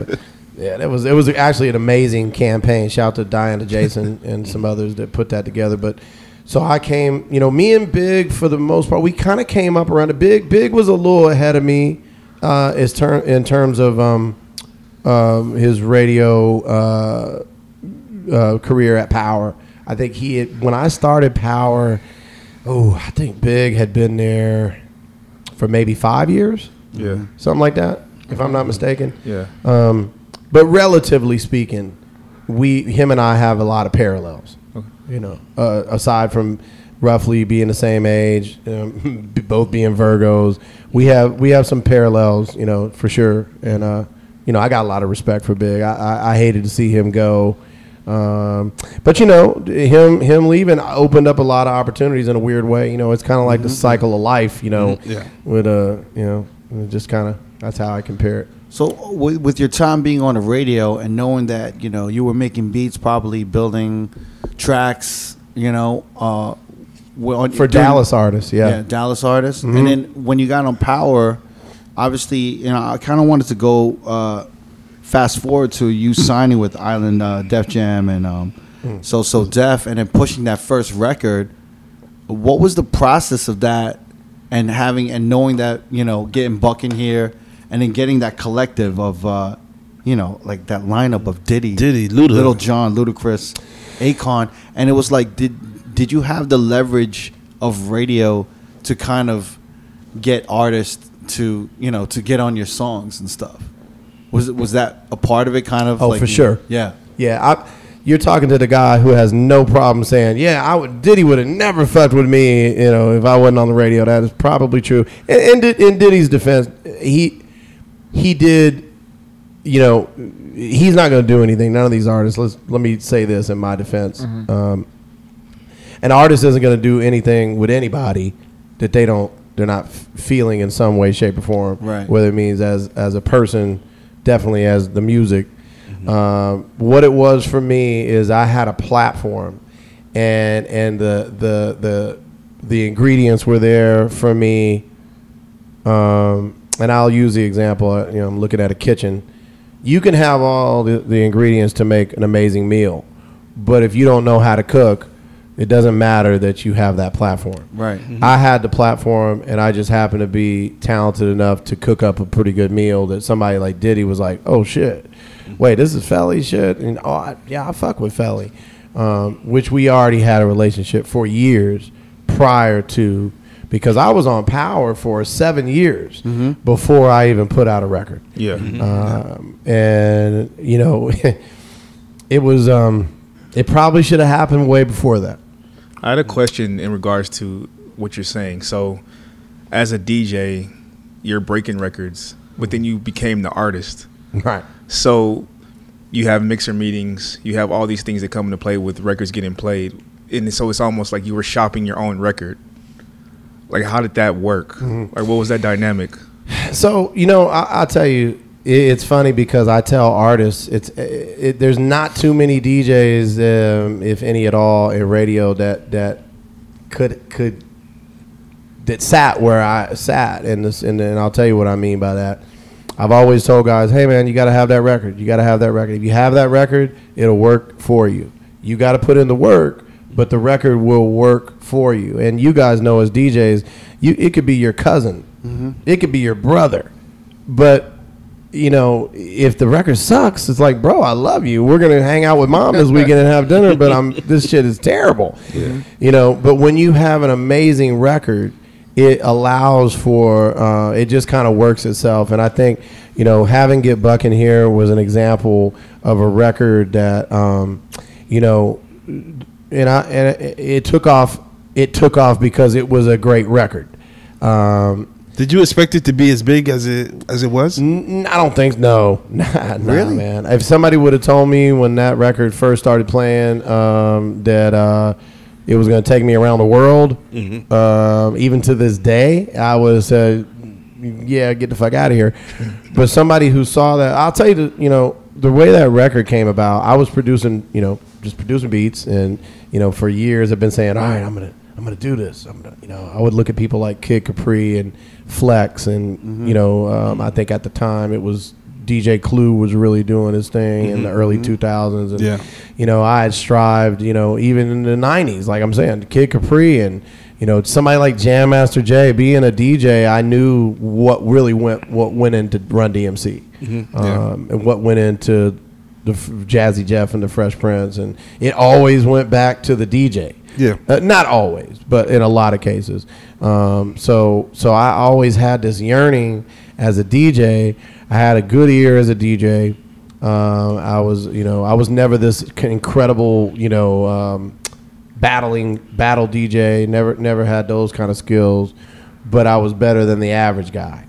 Uh, you didn't want to scratch. I will out scratch your ass like a motherfucker, you know. And in some cases, you know, I was the guy that like, oh shit, you could transform. And it was when D, it was would be equivalent to crabbing today. Like if you could crab, like oh shit, I was the guy who could transform. And if you were a great DJ back then, you might be able to scratch a little bit.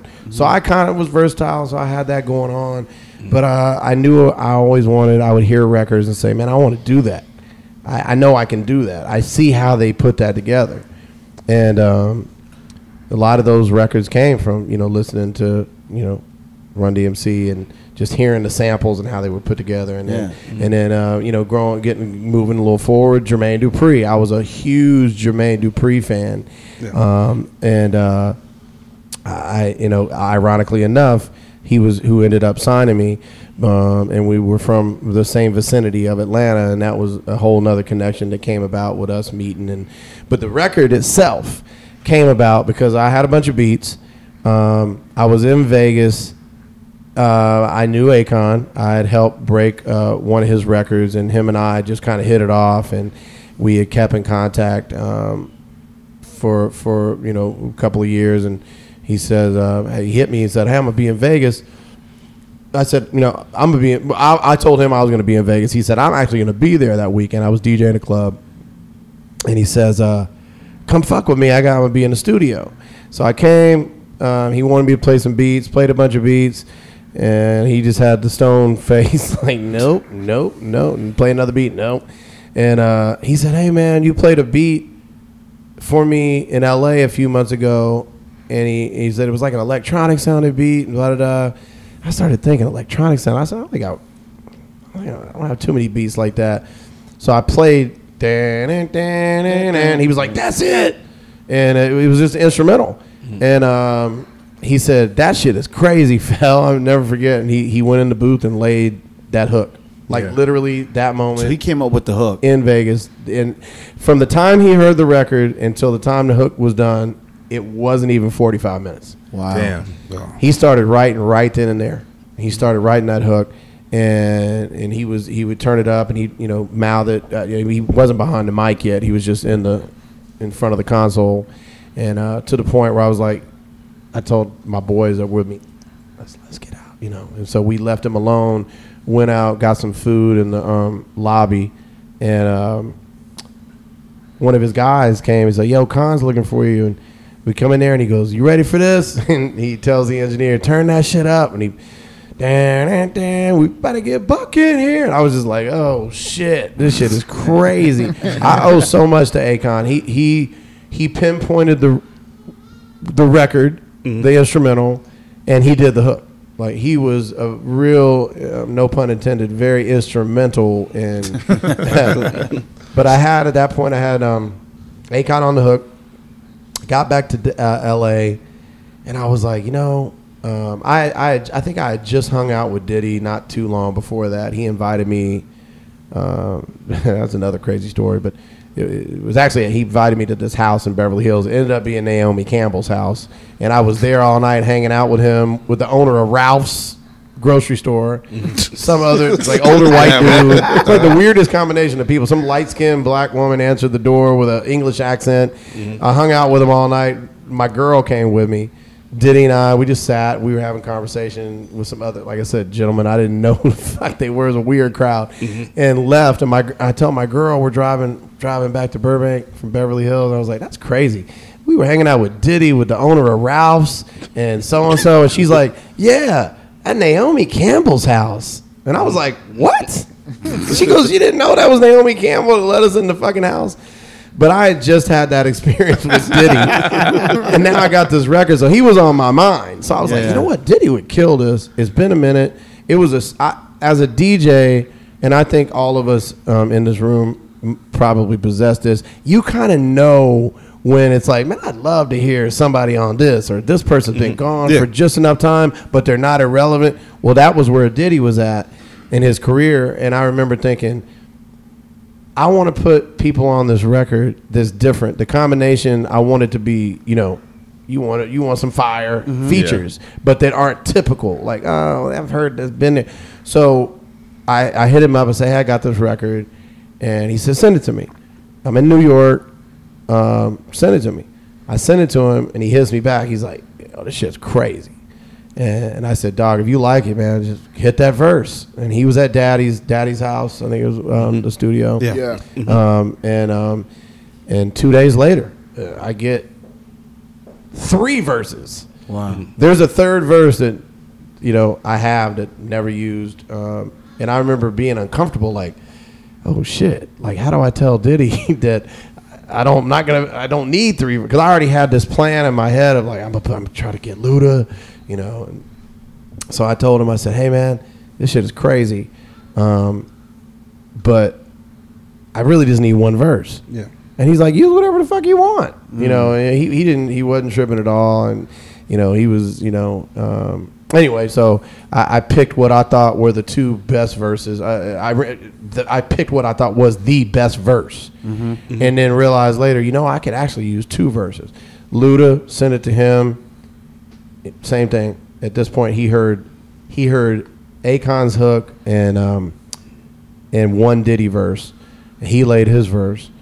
And then at that point, I said, you know, I got I could actually use it. There's other verse. I decided it'd be dope to have Diddy on two verses and use another verse. So I had Get Buck done, you know, 105 BPM. And when I was in I was in a studio in Hollywood, uh, and I was vibing to the record, kind of kind of borderline, getting into mixing it, you This, know, this is the part I want to hear about. I know. So- yeah, this yeah, is this is the this is the, Yeah. the interesting. Like, I want to know because that was one of the few records that I was like, damn, like he really did a second part and slowed it. It was like really genius. It was like some crazy shit. I can't. you I would thank you for that, but I got it from somebody else. So there, there- there was a. I'm sitting in the studio and I'm like, man, I, want to do something different. And as a DJ, I used to love transition records, and there's very few of them out there that naturally transition. But as DJs, we hear those and they're gems, you know. And one of them back in the day was a house record called um, French Kiss by Yeah, I, think, I knew you by- were say that. Yeah, by Lil Louis. Yeah. you, would, you know they the, this record goes from like 122 to like it breaks down with an orgasm, yeah, slows exactly. down. Yeah. Felt like a good five, three or four minutes. yeah, yeah, yeah, yeah. And so I remember thinking like, oh, man, I, always wanted to do something like that. And so I was like, fuck it, uh, let's experiment. So we slow the record down. I tell the engineer, I said, listen, how I got to figure out how to do this to where you know it, it's got bite to it, like meaning it it it doesn't so gradually go into it to where it's soft, but it doesn't just immediately change tempos. I got to find that soft spot. And you got to remember, this was before. Now you know all the DJs who were doing the DJ City edits and the different DJ edits at had different Ableton, places. you had all that, yeah. yeah. They, you, now is any you just push a button, bam, it happens. But back then it was still uh, there, there was still unknown areas of how to do it really good. Uh, anyway, got it to the point where I'm like, yeah, I like that timing. Uh, it's not too long of a gap, you know. Um, so now I have this completed record with a 40 second instrumental at the end at 88 BPM. And I just said, fucking Lil Jon. And Jon had just moved here. I had known Jon uh, for years uh, before I even moved to LA. And um, he had just moved out to, to LA. I called him, and he was right up the hill at his uh, at his place in Hollywood Hills. He used to live uh, by the Hollywood Bowl. And uh, I said, "Hey man, I got this song." Um, I said, I, "I think you killed this shit." He's like, "Man, come over, man. We're in a hot tub. Man, man, we get fucked up." So I come over there and um, playing the record, and he had his engineer turn on the fucking studio. And got in there and fucking did his part, and I was just like, "This shit is crazy." I was so fucking excited, man. You know, because I think at that point, that's when I knew, like, I, I this is this is I got something that's special. Um, but I didn't know at that point what to do with it. I didn't know how to approach the radio station. You know, it was awkward, and you know, you don't know if there's, you know, how to are people going to think you're cocky, and who do you think you are, and you know, Yeah, people are going to be jealous. So I was kind of very timid about it, and um, I think I, you know, I just let them hear the record, and they they were like, "Yo, this shit is dope," and you know, um, Jermaine, we started playing the record uh, very gradually.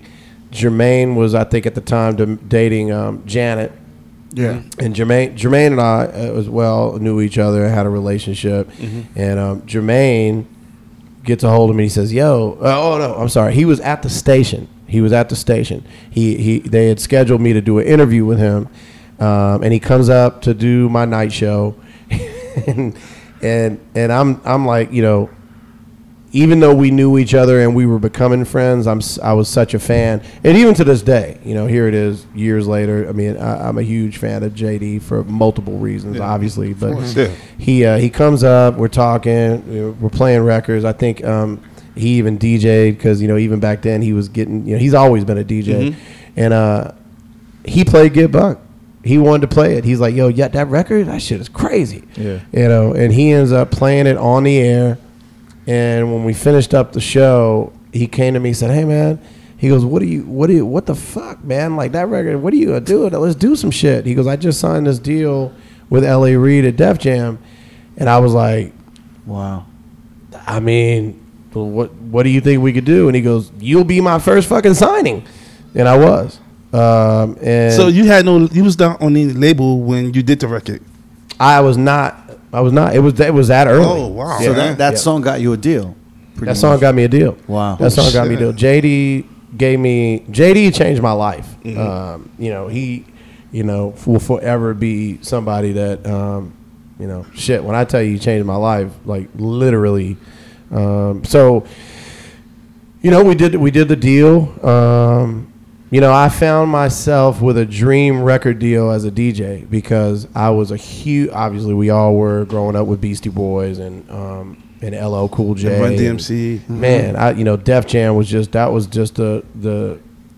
The, the, if you wanted to be signed with a label to a label at that time, that, That was, was the shit, yeah. It's hip as hop a, history. well, especially Yo, as yeah. a DJ. And so, and then to be attached to this with the So So Def thing, I was a, a huge So So Def fan, um, especially coming originally from Atlanta and just knowing the whole story behind So So Def. And it was just, you know, it was very surreal for me.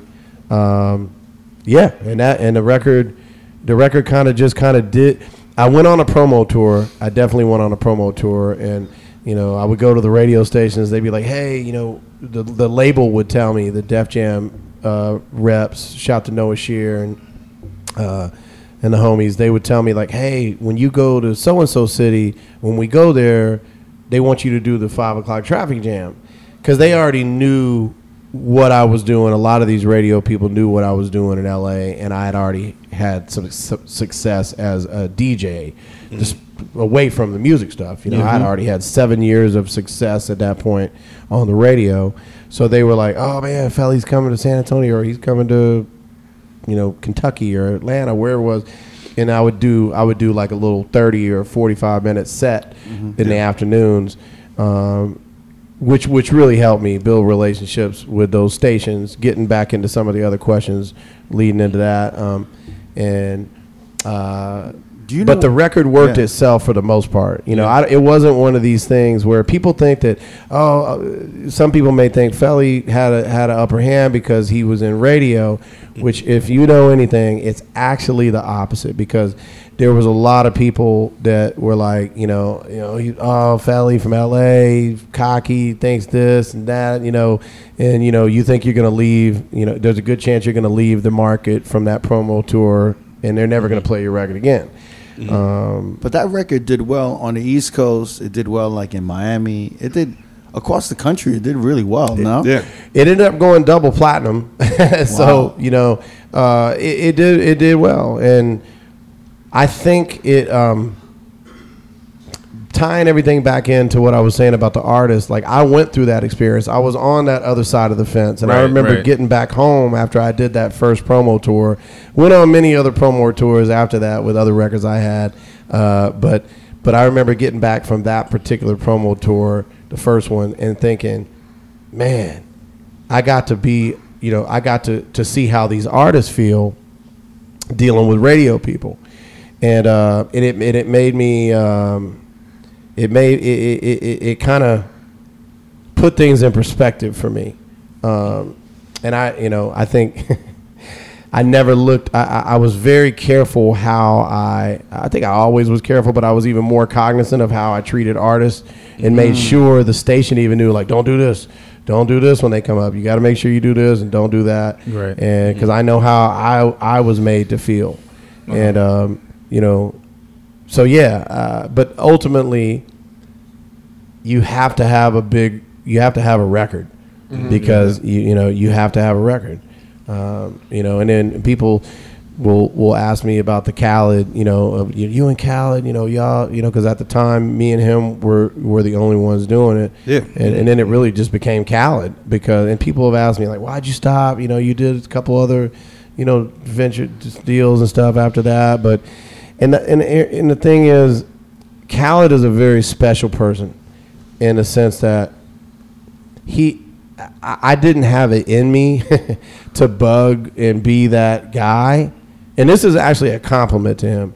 Um, you know and he used to bug the shit out of me. And there was a part of me that was upset because i didn't feel like he showed me the same love um, that I would show him in LA. He wouldn't show me that same love, Right. you know, in Miami because he was on the air at that time, and it, and it rubbed me the wrong way a little bit, you know. And I and I at one point expressed that to him, but I never stopped showing him love. Uh, and and even some of my, my my boys would say, "Man, fuck that guy. Why you still support him?" And I would tell him, "Look, man, you know, if he, the better that he does, the better it is for me because the more hits he has on the radio, it's just going to pave that way for for for somebody like me, uh, and vice versa.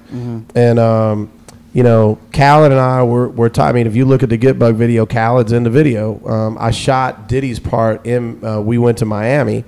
Um, it was that time of year, and Diddy was at his Miami house, and we shot it. And Khaled, I was like the first person, one of the first people I called was him. I was like, "Hey, man, get in the video," and um, and so we had that relationship, and we still have a great relationship to this day. But to clear a lot of things up with that, um, I'm very happy for him.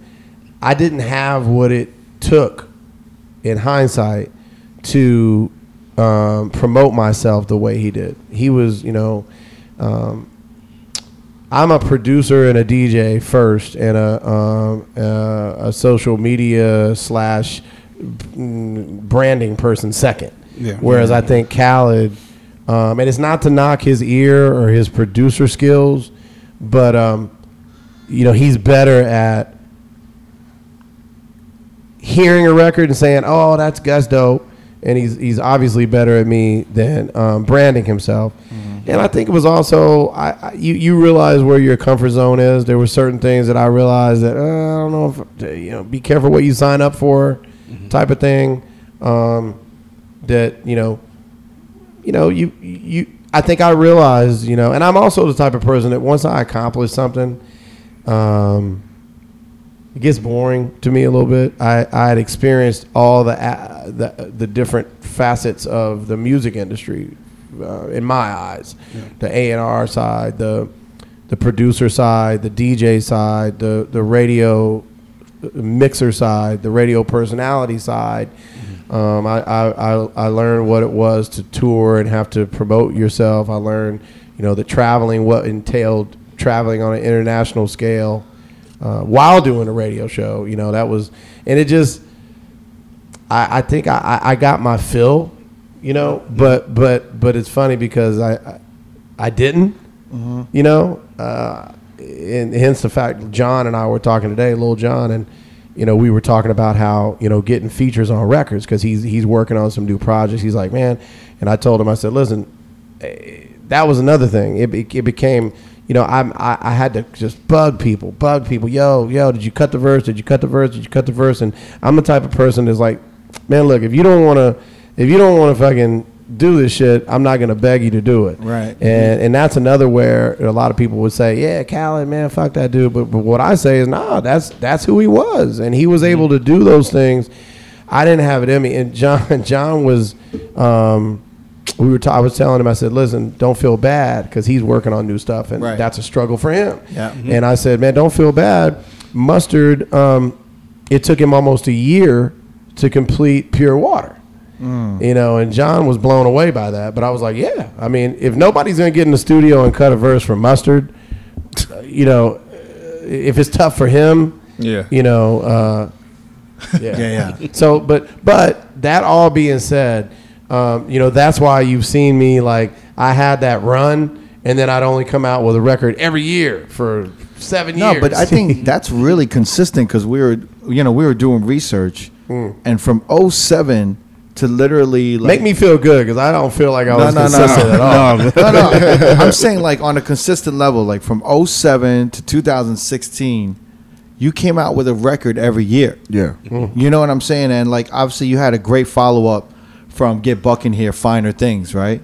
That was Kanye, Jermaine Dupri, Fabolous, and Ne-Yo. Amazing song. Amazing song. And then, but every year Shout after, yeah, after that, every year, you know, followed up with Feel It with T Pain, Sean Paul, Flo Rida, Pitbull, and it goes on and on. In 2011, you had Akon, JD, and Pitbull, and it kept going. And every year, no matter what, you kept pushing, and you came out with a record every year. But seeing that, you know, on paper and listed, s- like somewhat strategically, like every at least I'm gonna put out a record every year, and I'm gonna put and I'm gonna and yeah, I'm gonna It push it definitely out. wasn't strategically, but Nah, yeah, yeah. it seems strategic, you know. It, it was. It was. Thank you. Yeah. Um, but uh, I mean, maybe subconsciously there was some strategy to it. I think it was more. But there's a diligence there to me that I, I'm gonna put out a record at least every you know. Here's what it, here's what it was. Excuse me. It was um, quality over quantity for me, and mixed with I don't have it in me to bug everybody on a consistent basis to do an album every two years. That's why I look at Khaled. I'm like, damn, this dude came out with an album, you know, every other year at least, and and look at all the features on each each album. It's crazy. Uh, but I will tell you this: I have a lot of features that I never used. Rick Ross, um, uh, Future, uh, you know, Juicy J. I mean, I I have a lot of stuff in the vault that uh, it's probably a little too old now for me to use it. I mean, I don't think so. so- Nah, so- yeah, man, I would Yeah. use it. I don't think yeah, so, man. But, but here's why I say that. For, for f- f- even if it was something that I felt comfortable, like yo, this shit still sounds hot. Excuse me, I don't know if Future would agree, or yeah. if Rick Ross may be like, uh, yeah, I don't want to use that shit. And then I got to go through. Well, I got to get you on something new all over again.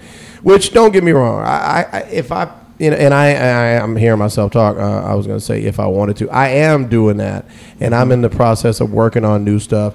I, I, I will never come out with an album. Um, uh, I thought at one point Yeah. that, that I was, and I think that's why it was kind of disappointing for me to only come out with like a song a year because I had this, you know, again looking at Kid Capri and Clue and you know the whole movement with you know that he had with Roc-A-Fella and coming out with a whole DJ Clue album like that's what I wanted to do, but I had to realize like that just I, I'm not that person, you know, it wasn't for me. It was it was It was a different time too, though. I mean, a little at the- different yeah, time. You know what I mean? Like, I I think uh, you know when you were dropping records, it was definitely it was a shift where the music industry wasn't. It wasn't really. They weren't in a good position anyway. Mm. The fact that you did double plat, you went double platinum with Get Buck in here during 2007 is kind of crazy. Like you know, Mm. maybe. it wasn't the best time. Like the music industry was not fucking healthy. It wasn't doing well. You know, It's declining yeah, a yeah. little bit. And I think now, with like you said, where the music industry is back, they finally found a way to make money. I think you have these features. Well, it fits know my. I mean? It actually Yeah. fits my. Um, you know, the whole like you know coming out with a record here and there, as opposed to thinking that you can come out with an album. Because even the Kanyes and the Jesuses of the world Yeah, yeah. have a problem when it comes to coming out with a full album. Um, And yo, you have so many dope new artists in LA right now. I do. Yeah. That we do, and and I say I do because I'm thinking of some of the ones that I'm gonna be reaching out to. But Yeah, yeah. you know, and it and it's um, and I and I still try to wrap my um, brain around um, you know, the the fact that there's just so many artists. You know, back in the day, I had. You know, I thought you know having a, um, 50 artists to choose from, like what feature do I want to use, and if they even want to do it, you know, now there's way more artists um, and it's interesting because as I'm reaching out to people right now to say, hey, would you be interested in doing a song? Yeah. Um, you know, whether it's somebody like a you know um, a young pinch or you know maybe it's somebody that that I've done something with before, like you know like uh, like Rick Ross. Now we never came out with a song, but we worked on a couple things. Yeah. I remember he, he actually did a freestyle over Get Buck in here, which was a trip, and uh, and I used to play that. Um, and I don't know how. I think he did that on his own. Like he, he did some freestyle over the uh, over the instrumental, and then later on, um, uh, you know, I sent him some stuff, and he you know he jumped on it, but I never never made it into a song. But, but anyway, existing artists that I've worked with in the past, mixed with um, Newer acts. newer acts Yeah, yeah. is where I'm kind of going with it. And I don't mean artists, you know, I don't know that I would go back, you know, past, you know, there, there's there's I'm working with, with uh, on this project to do an art to do stuff with with artists that that were that that that I worked with back then, but but the younger generation still knows now, like a Kanye, um, or um, or or a T Pain. Like I'll still put T Pain on a hook and have a hit record. Yeah. Yeah. he, he just doesn't know it because uh, he's he's his own worst enemy. To be honest with you, and you know he, he he's the guy that thought that Up Down was a, the worst song on his album. Really? And I, I told him I said, "Are you fucking kidding me?" It's not only the you know it might be the only hit you have on this album, which ended up kind of being what happened. But Yeah. he didn't. He hated that fucking song. Is he over over critic overly critical of himself? what? Yeah. he's the epitome of you know if you look up critical in the dictionary t pain Wow. might be in his dreads crying next to I actually like his song that came out not long ago called uh uh oh, the, the Big Tymers remake yeah the roll on yeah, get your roll on That yeah was good. it was cool yeah, it was cool but you know i think the bi- the last big song he had might have been the up down yeah up down but with he's so talented, Yeah. man. He, he what I think what Pain does a lot of times he over he might overthink stuff Um, But he was killing everyone's remix. He was like, Yeah, he did about to. Ella Mai. Yeah, He did an Ella Mai remix, and then he went. He was on the Kodak Black Roll in Peace remix. He destroyed that. Mm-hmm. That was that, and he was on fire. Here's the funny thing: T- Pain Um, could do if Pain would let me just take him and A and R his project, and just all I need you to do is shut the fuck up and do what I tell you to do. I would do a hit album for him tomorrow. Let's- With the features and the- The booty, rem- the booty remix. The booty was remix is a shit. Yeah. Now what's he's up, man? What, what can, why can't that happen? it probably can. You know, I just I don't want to Come on, hear his Fel, hard Fel, head. Let's get it. Let's get it Uh, happening. man. Pain's a hard head, man. Pain's a hard head. But I, but I, but I would do a record with him. I mean, if he heard this podcast and said, "Hey, man, I heard you did that. Fuck it, let's do it." Yeah. I would do it. But I mean, I, I believe in a lot of things happen happening organically, and you know, if I run into somebody and it feels right, you know, that type of shit, and that's that's a lot of what happened with a lot of these records, even the Pitbull stuff, um, and the you know the Wiz stuff. Um, Wiz and I being Virgos and doing birthdays together and stuff like that. Um, and uh, you know, uh, Ty Dolla Sign. Ty, Ty, there's a funny story with Ty. Ty. One day I was doing a club with Wiz. I booked him to do a club. Um, it was at a club over here in East LA, Montebello area. And QC's? uh, uh, Monte- it was uh, uh, QC's, yeah, Yeah, QC's one, QC's, yeah, yep, yeah. yep. Um, and it was it was back in the day, and uh, Ty hit me, and he's like, "Yo, you're going to you're going to um, do the show with Wiz tonight?" And I said, "Yeah," and he goes, "Can I roll with you?" And I was like, "Yeah," you know, and, and this is before Ty was Ty, and um, and he and I said, "Yeah, man, come on." So he rolls with me and my boy Juan and some of our other guys, and and I introduced him to Wiz, and ultimately that became Ty's uh, signing. That's how him and, him and Wiz met. And um, you know, I got a lot of stories like that, man, and it blows me away. Like thinking about, there's times where my guys have to come up to me and say, "Hey, man, do you realize that this motherfucker, the reason that happened?" And I don't, you know, that I don't. I'm terrible on social media because I live in the moment and I don't try to record the moment. Yeah. Uh, because you can mess up the moment, I think, by by being so worried about you know recording it, and uh, it's a terrible thing for me. It's it's you know it really is terrible um, because it it doesn't help me. You know, matter of fact, it's the opposite. You know, it It's hurts. so funny when you're speaking about all of these like stories and all your experience. It reminds me of like Cipha Sounds. Cipha and me are yeah, parallel. That's, yeah. That me and him are, Even are even what you were distant brothers. Even what you were saying with Khaled, you know what I mean? Just like Cipher would say, "Yo, he has amnesia," right? That was his Yeah, term. yeah, Exactly. That motherfucker has amnesia. I call it the amnesia syndrome. Like, you know, he just forgets. He forgets a motherfucker. He forgot. every- You I, know, I like- remember the go off, and I remember seeing it going, yes, yes. But, but I also remember thinking, you know, though, look, here's the deal. He goes, he, he was right about everything he was saying because I felt the exact same way about Khaled at that moment. You're talking about when uh, Cipha kind of uh, Sat down with Ebro and Yeah, yeah, and, yeah. um, And Pete. and they confronted like literally Khaled on like, "Yo, man, you be yeah. forgetting motherfuckers," and you. I think you know, Rick Ross was there, wasn't he? Yeah, he was, and Yeah. Jail ones too. Right, right, right. And yeah. then Khaled was That's- like, "Lies, lies, Yeah, you're a liar." You're, you're a liar. Cipha sounds you're a liar. so I, I heard that, you know, obviously, and I was just like watching it going, Same. somebody's saying exactly, Cipha's saying exactly what I feel and I know. But um, I had to catch myself and say, look, you know, and, and by the way, that came nothing from any kind of hate or jealousy at all from Cipha because, excuse me, I felt the same way, and there, there's not a, um, a hateful, jealous bone in my body. Um, when, especially when it came to Khaled, it was just literally being beat up by somebody and not getting anything back.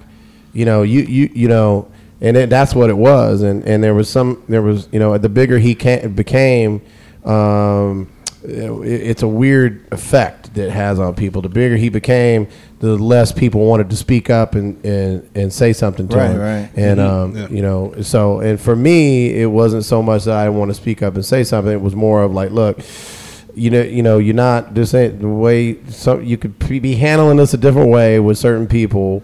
Um, but I'm gonna give you this pass because you're one of us. You're a DJ.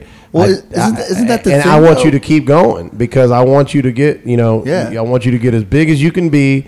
I don't mind being second. You know what I'm saying? But isn't I- that the thing that DJs, no matter what, no matter like, you know, it's like if you meet a like a DJ homie, it's kind of like there's a mutual respect, and it's like, yo, hang out in the booth. You want to drink, even if you're not that tight. Yeah. There's kind of a mutual like, yo, we're in the same industry, mm-hmm. and you have that kind of respect where you kind of show out and you show that respect, and there's like kind of a mm-hmm. bonding just because we're like, yo, we're DJs. Doing the same thing. Yeah, Yeah. we're doing the same thing, and I think mm-hmm. it's just kind of yeah, like, yeah, but I want you, to know? think about this. Yes, Yeah, yeah. yes, and no. Have you ever known that that uh, you know you, you go and hang out with one of your boys? He's DJing. Maybe it's in Vegas, Yeah. And and you know that he doesn't want you to get too close to his booth. We've all had that experience. Yeah. We've all had that in, in, experience. in what way? Like, Well, because okay, so so so I've known DJs, right? Right. To to uh, if they if they have a residency, and and and normally what the club will do is say, you know, look, you know, they'll, they'll, they're they're they're okay, and they trust you as their resident DJ to where if you're that you're gonna get the person that's gonna fill in for you when you have to go to that wedding in Long Island, Right, right. right? Uh, and, and and what I've seen a lot of DJs do, and I think this is super super duper whack, is they'll put some whack ass dude in their place so that when they're gone, they Yeah. feel like the, the, the, the owners and the management and, and you know and the promoters are going to respect. Oh, thank God you're back. They, You know, they're looking out for themselves. They looking out for themselves. they know their job's gonna be safe when they come back. Correct. Because they got somebody that they know they're better. But than. here, but here's my thing: your job is going to be safe if you're, if you're, if, first of all, if you have that kind of great relationship that you should have been building with that that company. you shouldn't have nothing to worry Yeah, about. Yeah there's nothing to worry about. And and mm-hmm. this guy that you put on that's such a great DJ is only going to go on to help you do things because this isn't the end all be all at this club and this residency. And most, you know, the sad part about it is, um, you know, like my my DJ career has um, it's it's it's been tough at times because people think like, oh man, doesn't everybody want to book you? And it's like yes and no. Um, I think a lot of DJs, you know, because I had big records and because I had certain success, um, might want to, you know, might not want to see me there at that establishment. And and you know, but which which it's funny how that worked out because I got to the point where it was like, look, you know, doing two clubs a week is fine with me. Uh, but it was again, it was quality over quantity. Right, right. Um, I'd rather do, you know, two clubs a week for this much money than to do four or five clubs for this much. That's just me though. Right. Um, and, and and you know, again, that was also, but you know, you got to. I, I did that. Um, and there's also a side of you that's like, you know, um, I don't need that, eh, you know, anymore eh, as much. Um, because you know I make money doing doing other things, whether it's producing music for a soundtrack or or um, the money that I make, you know, in radio, or the money that I make, you know, hosting a private party or DJing a private party, the things that you know you never really hear about, but that make you more money. Um, Yeah. So I got. But is isn't that a better like you know, f- for someone like you who's like on the radio, a personality, and uh, you have like you know a large list of like of of contacts and relationships that you have. It's it's a better look for you to not grind in nightclubs and to do like corporate events, a special event, celebrity events. Yes, you know. but there's a but here. Yeah. So do you, you, you never. What I've learned is you never lose that yearning for wanting to DJ in front of a big crowd and and fuck that shit up and fuck Yeah, that yeah, shit yeah. up. And you know, yeah, no, and y'all know. I mean, it's just Yeah, there's yeah. not a better feeling in this world to, to you know to um, you know to control that crowd and. You know, and, and don't get me wrong. You know, I still get that fix. You know, Yeah. but I pick and choose what I want to do, and a lot of it is clubs that are, you know, I I get a high off of DJing. I got to be careful how I word this because I don't want to offend anybody. Um, when I do more of the commercial P1 type clubs as opposed to a sexy Hollywood club, and don't get me wrong, I- I'll go in a sexy Hollywood club and fuck that bitch up. But then that's when the DJ in there gets scared. Um, that was on vacation or that had to sit there and, and normally he did that closing set. I mean that uh, headlining set. Right. Well, I thought they got Felli in here doing it this week. Oh shit! And then when I kill it and I leave, what that DJ does is goes and says, "Well, you know, he shouldn't have done this and he shouldn't have done that." And da, da, da, da, da. So what I found is, you know, when I um, when I when I can go do a club in L.A. like real L.A. The, that crowd they want to dance they appreciate who you are. Not that if I go into a Hollywood club or a Vegas club that they don't, but I tend to get. I think the word I'm looking for is some of these clubs are very pretentious, mm-hmm. and I've experienced the year over the years when when I would do the Vegas stuff. I had a lot of experiences where in the middle of my set, and you guys know how it is. You know, hey, so and so just spent five k. Uh, this guy just spent five k, and he wants to hear blah blah blah and blah blah blah.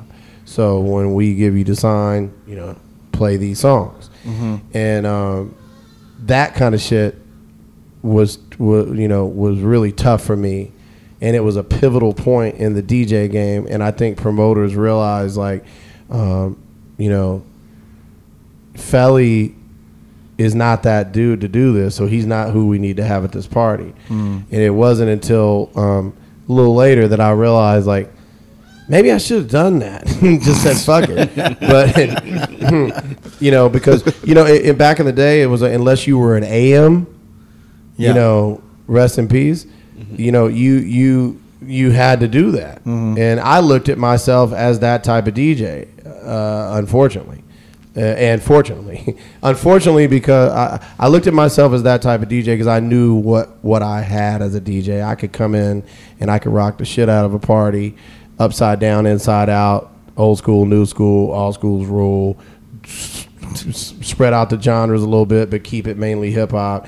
I had that ability to go in and do a, a Diplo set or a um, or, or or an AM set, and and unfortunately, I was you get stereotyped on the radio, and you know whether it be like oh he probably can only do this, you know, and and I mean Flex dealt with it in in New York, you know he and then now he's he's beasting in the clubs right now, um, he's doing any and everything, he's doing a lot of um, DJing for you know the concerts Yeah. when they when they come around, but uh, but it's a stigma attached. You know, now the difference between me and Flex is I think I'm a, a lot better DJ than Flex.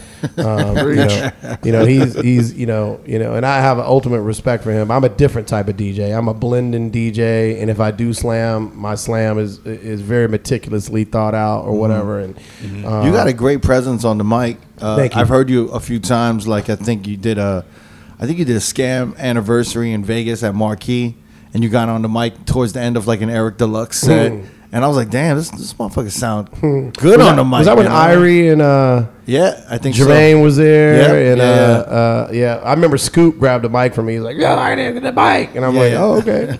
He's like, "Clap your hands." I'm like, "Oh shit." Uh, but I've heard you had a few SKAM like uh, like uh, Sujit, you know, Sujit birthday parties on the on the West Coast where you would get on and Sujit you know, never has me DJ or host any of his parties. No. It's Why is crazy. that? Why is that? I don't know. I, I, I really don't know. I don't. I, I, I, Sujit could answer that question. Um, I think part of it is you know they have they have um, he has his go to guys. You know what I'm saying? Um, you know, uh, and and you know Sujit's my brother. You know he's you know the good, the bad, and the ugly. You know what I'm saying? He's, he's my brother. you know, and seriously though, but, but but but we all have the good, the bad, and the ugly um, in different ways. I just think um, I don't know. Maybe it's maybe he thinks Felli wouldn't want to do that. I don't. I don't know. I think now in this in this day and age, I think actually radio is is a is a good thing for a club DJ because Oh, it- I, I've always said that though. yeah.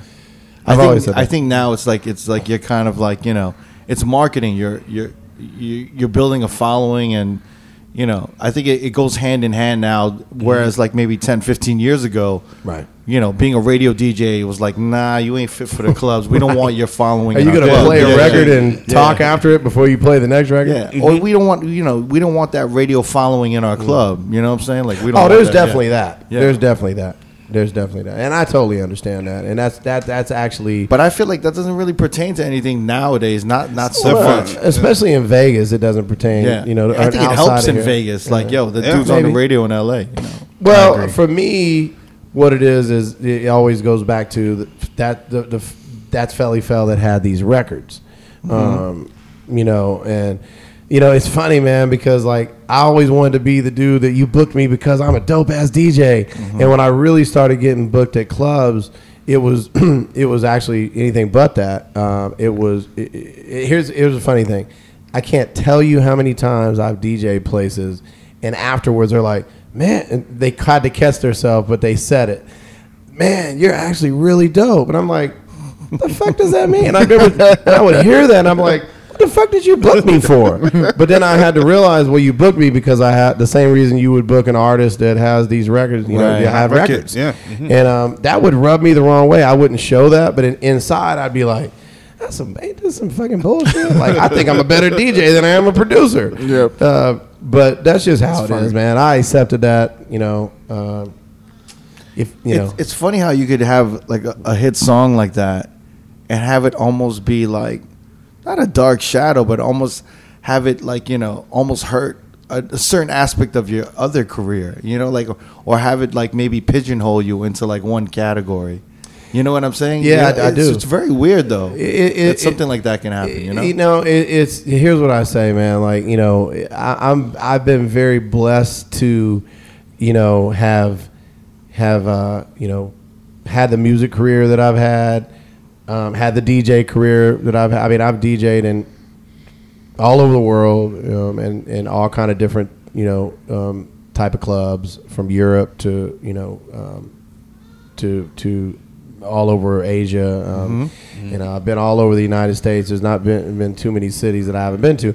And then with with my radio career, you know, I, I've I've had great numbers in radio um, up to now. You know, I got the number one afternoon show in the city, and so I can't. You know, you're Yeah. talking to somebody who can't really. How's it going to sound if I can? You know, I complain. I, I, I- and uh, but you still, for me, what it is is you know, it's just I'm very. Um, what's the word I'm looking for?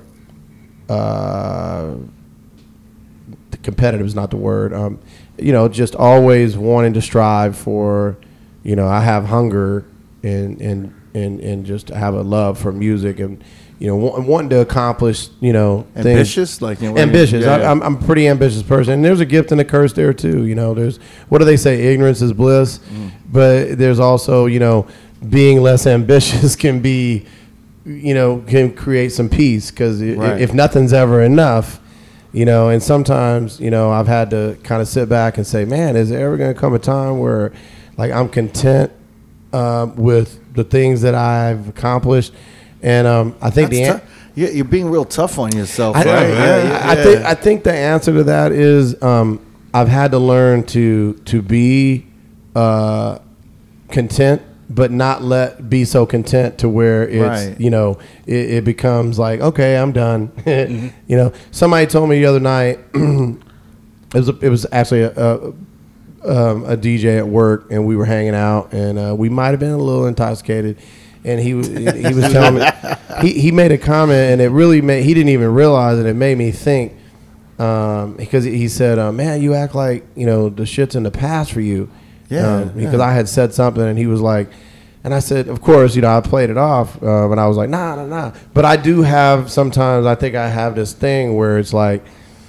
I think because of all the things I've accomplished, for me to think that I could do do that again and or, or, and or more of it is almost kind of unrealistic. Kind of like it was in the beginning, where it was like for me to have accomplished those things, it was surreal to me. So for me to you know do those things again, part of it is probably um, self esteem. You know, um, It's the Nicki Minaj syndrome, Mm. where she's a- accomplished so much, and I think she had that debut album right, and she hit number two, It was against Travis Scott. I remember Yeah. that. And she and Travis Scott hit number one, Mm-hmm. and then she came and she she hit number two. What album was it That- called? that- then the debut album. It was her third album. His third album. no, no, I'm saying it was her This third was album. this was last year. yeah, yeah, I'm saying it no, was, no, her yeah. debut. Oh, the album debut you're talking about. Yeah, the album debut. They came out at the sorry. same Yeah, time. They came he- out yeah. at the same Yeah, time. yeah. on the same day. Actually, On the same Yeah. day, and And she, she got- she moved like 180 units or something crazy, which is not bad. which is amazing. Yeah. but she was paired against one of the biggest hip hop stars at this time. Yep.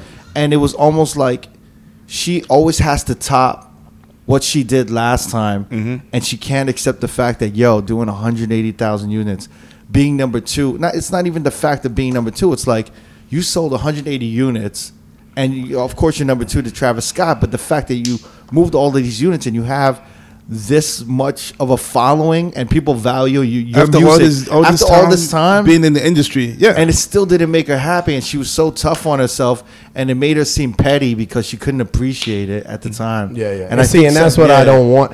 I, I've never wanted to be that person, and that's why I've I've caught. I had to, you know, check myself and Yeah. say, man. I mean, I've never showed that out in the open, Yeah. kind of like she did, because that was. I remember when that happened. I was just like, yo, really? Like, damn.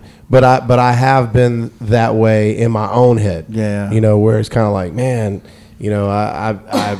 I you you don't you almost don't want to try because you know you don't have to worry about failing Right. and um and and like putting yourself out there Right. is a lot of work you're like Well- you you know you're selling yourself to a bunch of people and uh, you know it's it's yes. you know what i mean? You're reselling It's- yourself rebranding and see, marketing to, yeah. to sell yourself is one thing you know there could be reservations or fears there but to resell and do it all over Right. again you know it's it, there's it, it's it's a tough one man because you know you you almost kind of you there's a side that wants to say and I you- and I'm not comparing myself to the status of somebody like Michael Jordan but to use that when Michael Jordan I think he had three rings he retired. Remember, his dad got killed. He retired, and then he came back two years later, changed his number to 45. Yeah. That season, I think, flopped. Changed his number back to 23, and then won two or three more rings.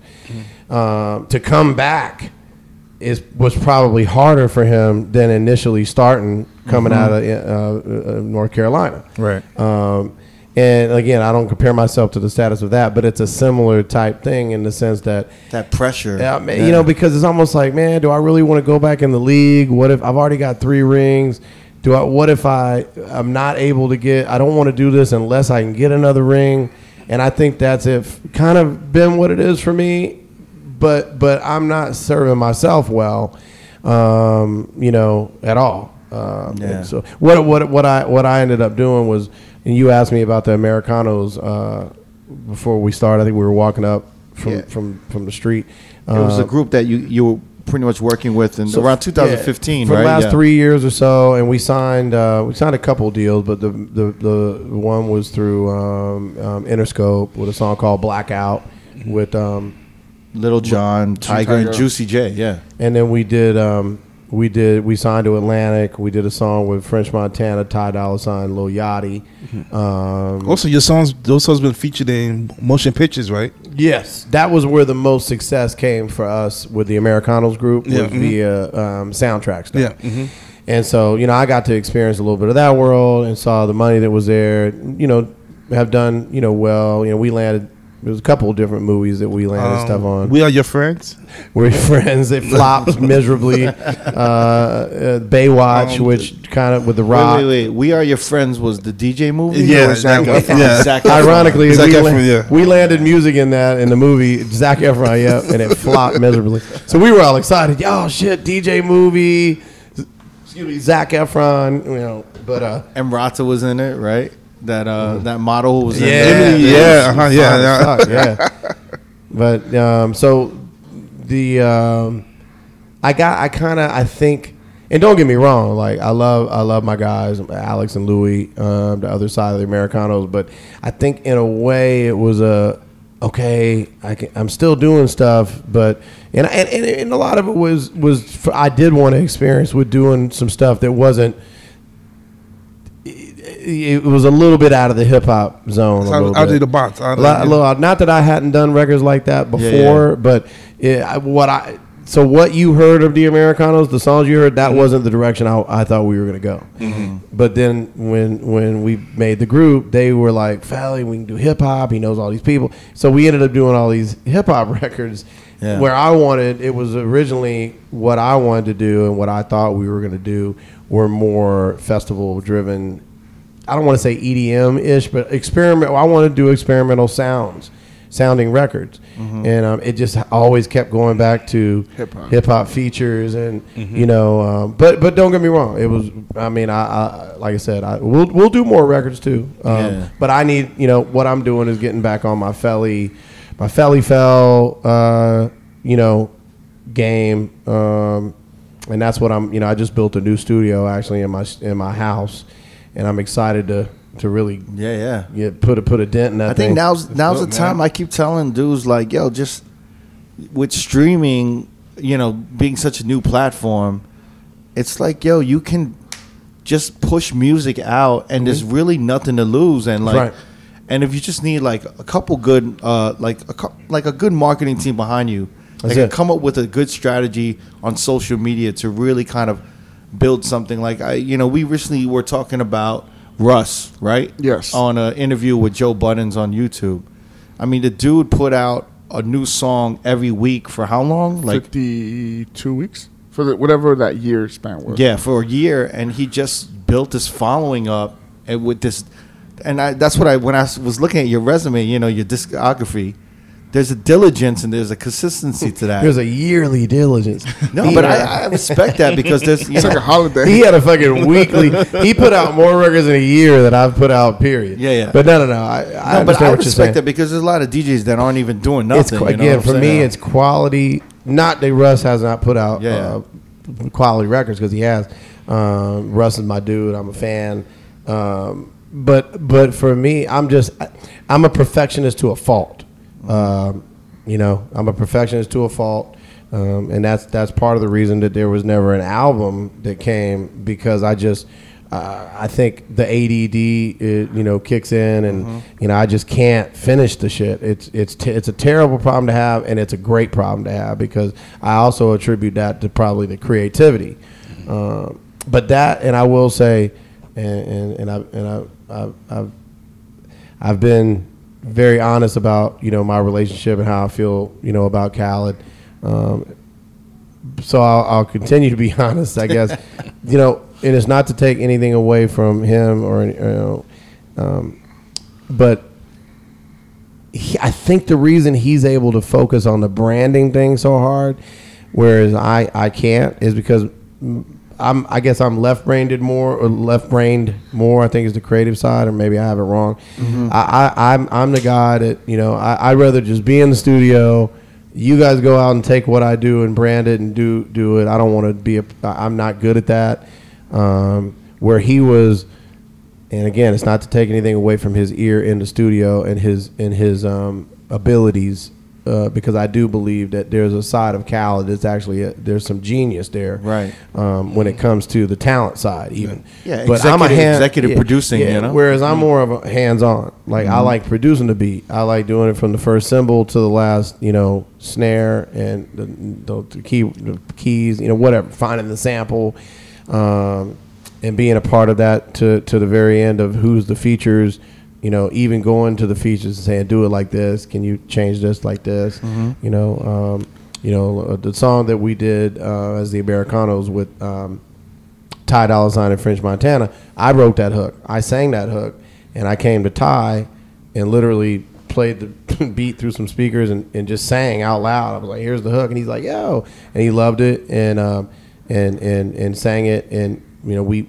It was eighty percent the same hook that I did, so I, I give and take, you know. I do that, but I like that's what I like, um, and you know, hence the fact you've even heard me on, on some of my records, you know, even to get Buck in here, even if it was, you know, um, shake that thing, shake that thing, or Yeah. uh, on on Boomerang, or I think there was some other records. But anyway, I, I'm I'm a creative in the sense of on hands on, and um, it, it, it it's it's great, but He's- it's I don't have that other side. He's very much a salesman, though. You know what I mean? Like Yeah. he's he is a salesman. He is. and uh, that's That takes a lot of energy and a lot of time that I chose and realized that I didn't want to apply. and it's myself. it's it's hard to do that. And I I've talked to these dudes a lot because I'm a horrible. I'm like, I'm really like to me, I'm really keen on marketing. I'm really keen on creating, but I I'm horrible at self promotion, and I'm horrible at selling myself. But I could sell the shit out of a product, somebody else, or or or something that I've created. I could definitely put a marketing plan behind it, but I just don't want to put a marketing plan behind myself. And then there are those people that can really just go out there and, and shamelessly and tirelessly sell themselves mm. Yeah. over and over and over again multiple times a day. You know what I mean? Seven days a week, just selling themselves. I don't you know? have that- I And don't the- have that But there's a talent there. You know? yeah, there's a talent. Yeah. Yeah, but but that the- but that exactly what you said is why when I hear people talk shit about Khaled and particularly as I say, look, man, you know, you can say what you want, but what he's accomplished is fucking amazing. Um, and you know that that that's something that all of us as DJ producers, you know, we we we we want to to be there. And you know, as so as much as I can sit here and tell you like Khaled can't sit down and do a beat like I can, or he, you know, and I don't know, maybe he can, maybe he's there's something I don't know that he, but I don't think so. Um, but but but as much as I'll tell you that, um, you know, he, maybe maybe he can do that stuff, and he just doesn't want to apply himself in that area. Same with me. Like maybe I can sell myself. Um, I just don't want to apply myself in that area. I don't know what it is, but but I do know this: you can't take anything away from somebody who um, has the success that he has, and he worked hard for it. And I, He paid dues. Yo, Yeah, shit. yeah. Did, didn't sleep. I want to sleep, you know, at night, meaning I want to get a full eight hours sleep. Um, and, you know, I, I hear, I see people post something like never sleep and not necessarily Cal, but you see people post stuff like sleep no vacations. And Yeah. I'm like, well, I don't know where you, you're going to wake up one day and you're going to have three more years to live, you know, when you're 80 years old and motherfucker take a vacation. Like I'm not, I'm just not that dude. And I don't have a problem with saying, Hey, everybody, I'm on vacation. Um, you know, but, but when I'm working, I'm working. You Yeah. know, I mean, I, I, I wake up, I grind, um, and you know, I, I find time to spend with my family and the people I love, and um, and my, my homies that I like being around, and I have a, a life outside of music and radio and the entertainment business because you know I love life. Um, I don't want to wake up one day and say my whole life is only, you know, here's a, the big picture of life and here's hip hop and music. You know, I want to experience a whole lot, and I have, and I continue to. Um, you know, and I and, and so that's probably another reason. You know, because I want to do other things, and it's hurt me. Uh, if you if you want to put it that way, I guess it's taken me away from some of the things that I maybe could have accomplished further, whether it's DJing or putting out more records. But Yeah, yeah. but I'm okay with it. You know, I, like I said, I'm I would sound really bad if I complained about. It. I don't have man. If I die tomorrow, knock on wood. You know, I've, I've had an amazing life, and I'm I'm you know, I'm I'm I'm super duper blessed. Uh, Definitely. We got we got one last question. Yeah, yeah. Kind of an interesting story. Okay. Uh, I don't know, Jamie. You want to set this up? Okay, so back in 2001, there was an incident that happened that you were kind of involved between KRS One and Nelly. Uh, I, I I vaguely remember. I vaguely remember, but it enlighten me a Lil more. I want to hear the the, the, the, the the story that you guys heard. Okay, okay. So It'll, apparently, it'll, it'll it'll make me remember remember more. so apparently Nelly had the song "I Am Number One," and KRS One had an issue with that statement that he was number one or whatever at the time, which he was. He was selling mad units. Well, no, he had that song. um, He was- he was had he was with the little yeah. Nas X of that moment. Yeah. Okay, so um, so I guess KRS One didn't feel like like he went up to the station to your show, and I guess he did like a freestyle dissing Nelly, and then it just so happened that Nelly came up that same week, and he did a, a freestyle and you aired it, and then KRS One called the station and he was like, "Yo, I'm gonna come and bomb this shit out." Power Yeah, true story. true story. Now I remember. I mean, I, I, I listen, man. I'm telling you, there's so many stories that that when you brought that up right now, I'm like, Yeah. I remember there was something that happened, but I couldn't. But yeah, now I remember. Yeah, he he was gonna be he. I don't know how it get, went down. I, I think he actually physically came up to the um, and that the the station was giving Security desk. security uh, pictures of his face to look Yeah. out from. Yep, yep. See, if that that would never happen in today, you know, because it was Well, this pre was pre social 9 media. It was pre 9 11, right? Yeah, it was Wasn't before Yes. 9/11. Yeah, yeah. It would never happen post 9 11, definitely. Um, was it? That- yeah, I guess was it pre? Yeah, it was. yeah, pretty- because he would never say, I'm going to bomb that building. Yeah. That's crazy. I don't know if you're mad enough, you know. And But KRS is from New York. He wouldn't say that shit. Like, Yeah. Post I'm trying to think. You sure it wasn't after 9/11? I mean, I don't remember. Because um, I know he had that diss record. No, Nelly had dissed him on the um. Oh man, what was the the dudes from um, Roc-A-Fella? Can't stop, won't stop. Oh yeah, Yeah, Yeah, Young Nelly Guns was on that remix, and he dissed um KRS One on that remix. And that's and that song came out in 2002. really? That's what I'm thinking. That had to be after I 9/11. mean, well, I know the nah, I know the, the tr- that was 2000 because that was on the Training Day soundtrack. yeah. So Okay. that that movie came Yes. out in Yeah, 2000. Nah, yeah. can't stop, won't stop. No, no, no, I am number one. I am number I'm one. number one. Okay, Yeah, yeah, you're Nelly right. came Yeah, out on the- you're on right. the Mhm. soundtrack. Yeah. I just remember that there was a beef between KRS One and Nelly, Mhm. and I just thought it was ridiculous that It was KRS One would stupid. even want to Exactly, beef with Nelly. yeah. Like, yeah. Well, for me, now that I'm remembering all this, I remember thinking at the time, and I told my boy Vinny that that uh, Vinny the freaking Rican, he produced my show at the time. Now he's actually still worked for the state. He still works with us. He's a in production, but he was my producer at the time uh, on the air.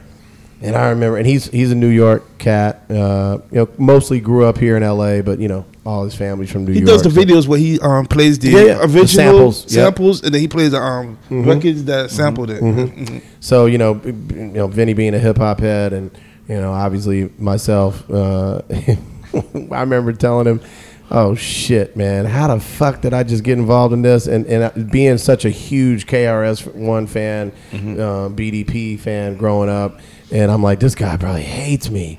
Um, and and, and it, it was in retrospect that I realized, no, you know, he knows, you know, he's not focused on me and being so upset. Although he was upset with me, uh, he was just more so upset with Nelly Right. and with um, the state of, Of hip-hop at the time. at the time. Yeah. And you know, I feel like that's always going to be like uh, in a couple of years, you're gonna you're gonna have some of these guys saying hip hop's dead, but they're gonna have to say hip hop's dead again because Nas already did that. And you know, it's just a you know, KRS One did it. You know, Nas did it. You know, Yeah, yeah. Jay Z somewhat did it.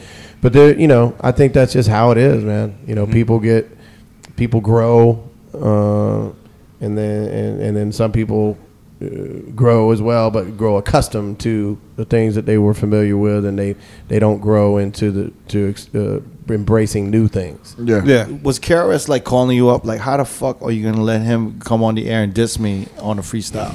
Or he was more so upset about like, how the fuck did he have the nerve to diss me on the freestyle? He, I don't. I think his, if I remember correctly, um, uh, when when when him and I spoke, it was very brief, and it was more of a.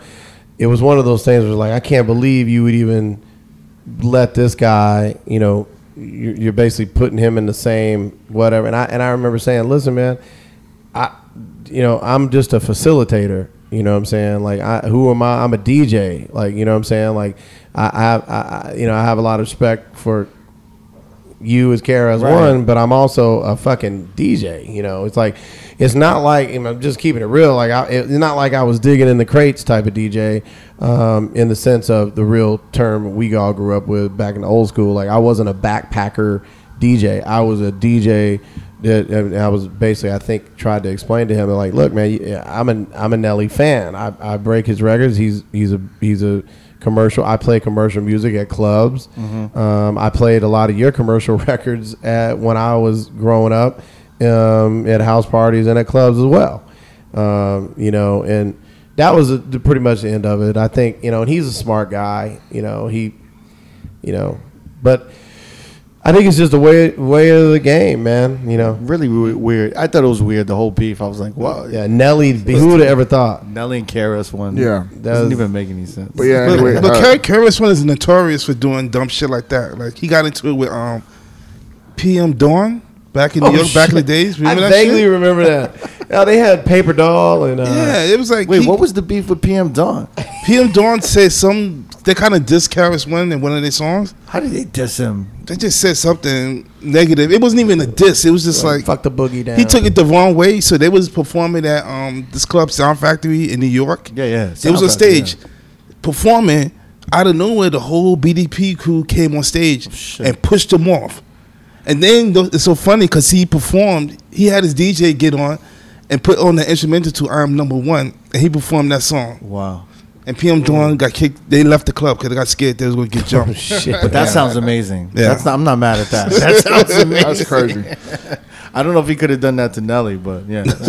But yeah, shout outs to uh, to Vinny because he told me that story. oh, where? yeah, yeah. I had to call him. I was like, yeah, Wow. Now, some see, now I'm gonna tell you something. Vinny probably knows, and remembers more stories than me. Yeah. Because, um, you know, he he was there. He said when you started, he started. Yeah, we started uh, with, with, at the exact same time. Um, couldn't have been within a, a month of one another, and uh, we just kind of hit it off. And Vinny had the skills, he had the knowledge, he he had everything I wanted in a a, a producer. He knew the hip hop side of things, and he knew the technical side of running the boards. Yeah. and then we just you know. And then everybody thought we were brothers because we, we looked a lot alike, and it just it was one of them things where we just kind of hit it off. And I think he ran so he ran my show for about man it had to be at least seven or eight like seven years, and then um, during a lot of that time he was also um, he was also uh, helping me in my studio during the day. So he would, you know, I mean, because I would get so much vinyl, he would, he would, he would help me go through it all. He'd help me open up the vinyl, and um, you know, you know, he was, he was there for me. Help me. He, he would help me. I remember I did a Nas um, little Nas mixtape um, where Nas hosted the whole tape. You know, he would help me put that together. I would I would put the gist of it together. Vinny would come in and produce and do the final touches, and because at that time I was move I was moving so fast that uh, it, it was definitely qua- quality over quantity. But I knew the importance of like, all right, I got that. I got to do this. I got to do that, and I, I couldn't do it all myself. And Vinny was somebody, and you know. Um, that I would show him how to do certain things. You know, on the music side, he wasn't um, like he wasn't. He, he knew Pro Tools, but he didn't know it. And I would show him different little things. And here's how you got to do this. And when beat go, you know, take the track and do this to it. And he would learn. And you know, he helped me put together. You know, mixtapes with Snoop and Game. And uh, one of my favorite mixtapes that I did was with Dub C. Um, you know, and I would get these guys rapping over. You know. Um, shit that they normally like. I got Dub C rapping over like um, uh, shit. What was the juvenile song? Huh? Um, uh, motion. Um, Slow motion. Slow, motion, slow yeah. motion. Yeah. And and I would I would I remember Dub would be like uh, you know he he was I, I remember thinking he was going to be unsure about like you know.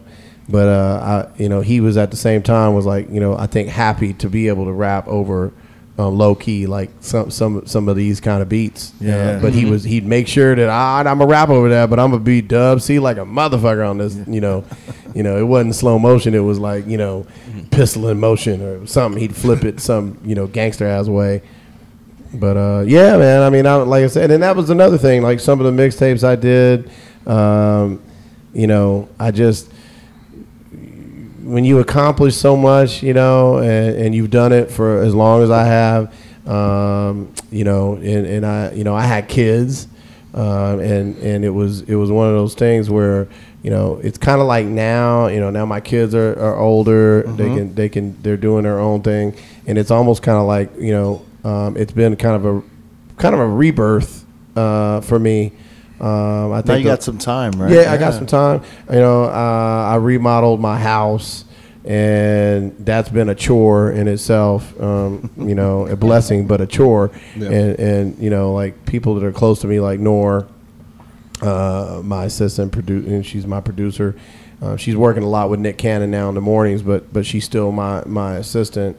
I call her my bestie because assistant sounds you know demeaning toward her. She, she we, we're besties, but she she knows kind of like you know how to you know when you're juggling a you, you got a house you know and you got you got you're traveling to go see family out of town. You're traveling to go do gigs, um, and you're you're trying to do a full time radio show. I do a lot of recording. Like I have a mic. You know, I plug it in my phone.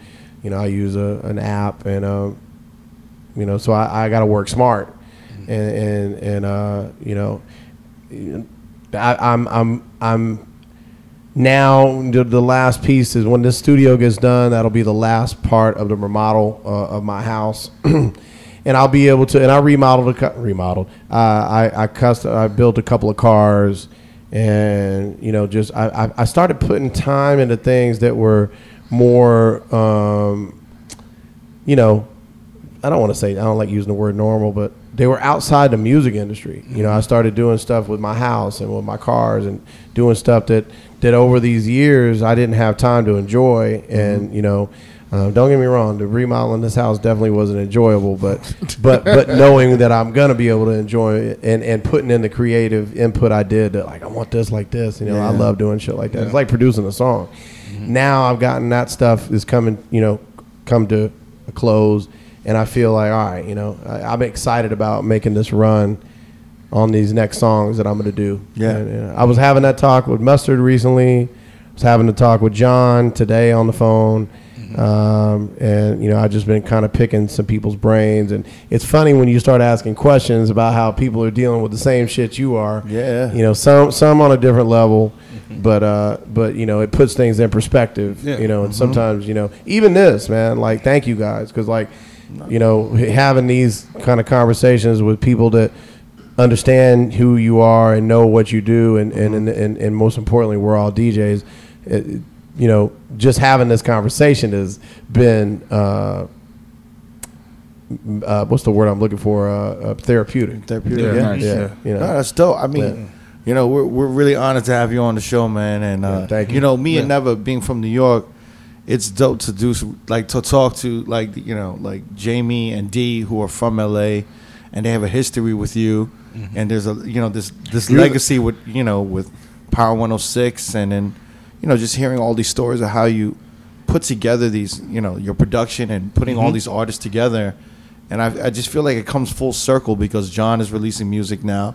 Got the Mac Dre, you know, must have just dropped something. And I think, I don't think the young, younger producers and the younger musicians or, or rappers and writers, I don't think they're making club music or dance music per se.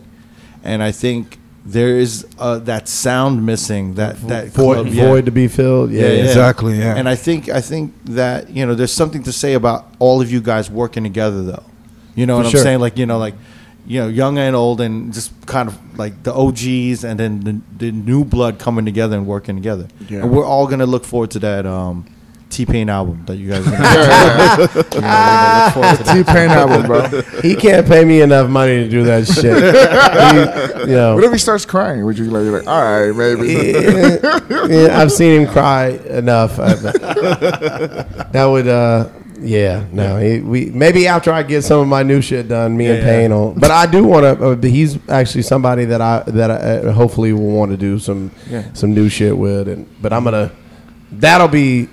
Look, I'm gonna do it my way, motherfucker. yeah, Just do it, do it. listen to what I tell you to do. Do, do a five song EP and Yeah, just man, do, do- it do something, he, he still You won't call, do it. You could call it "Fell the Pain." He, he still yeah, he still won't do the shit exactly how I want him to do it because you know he knows it all.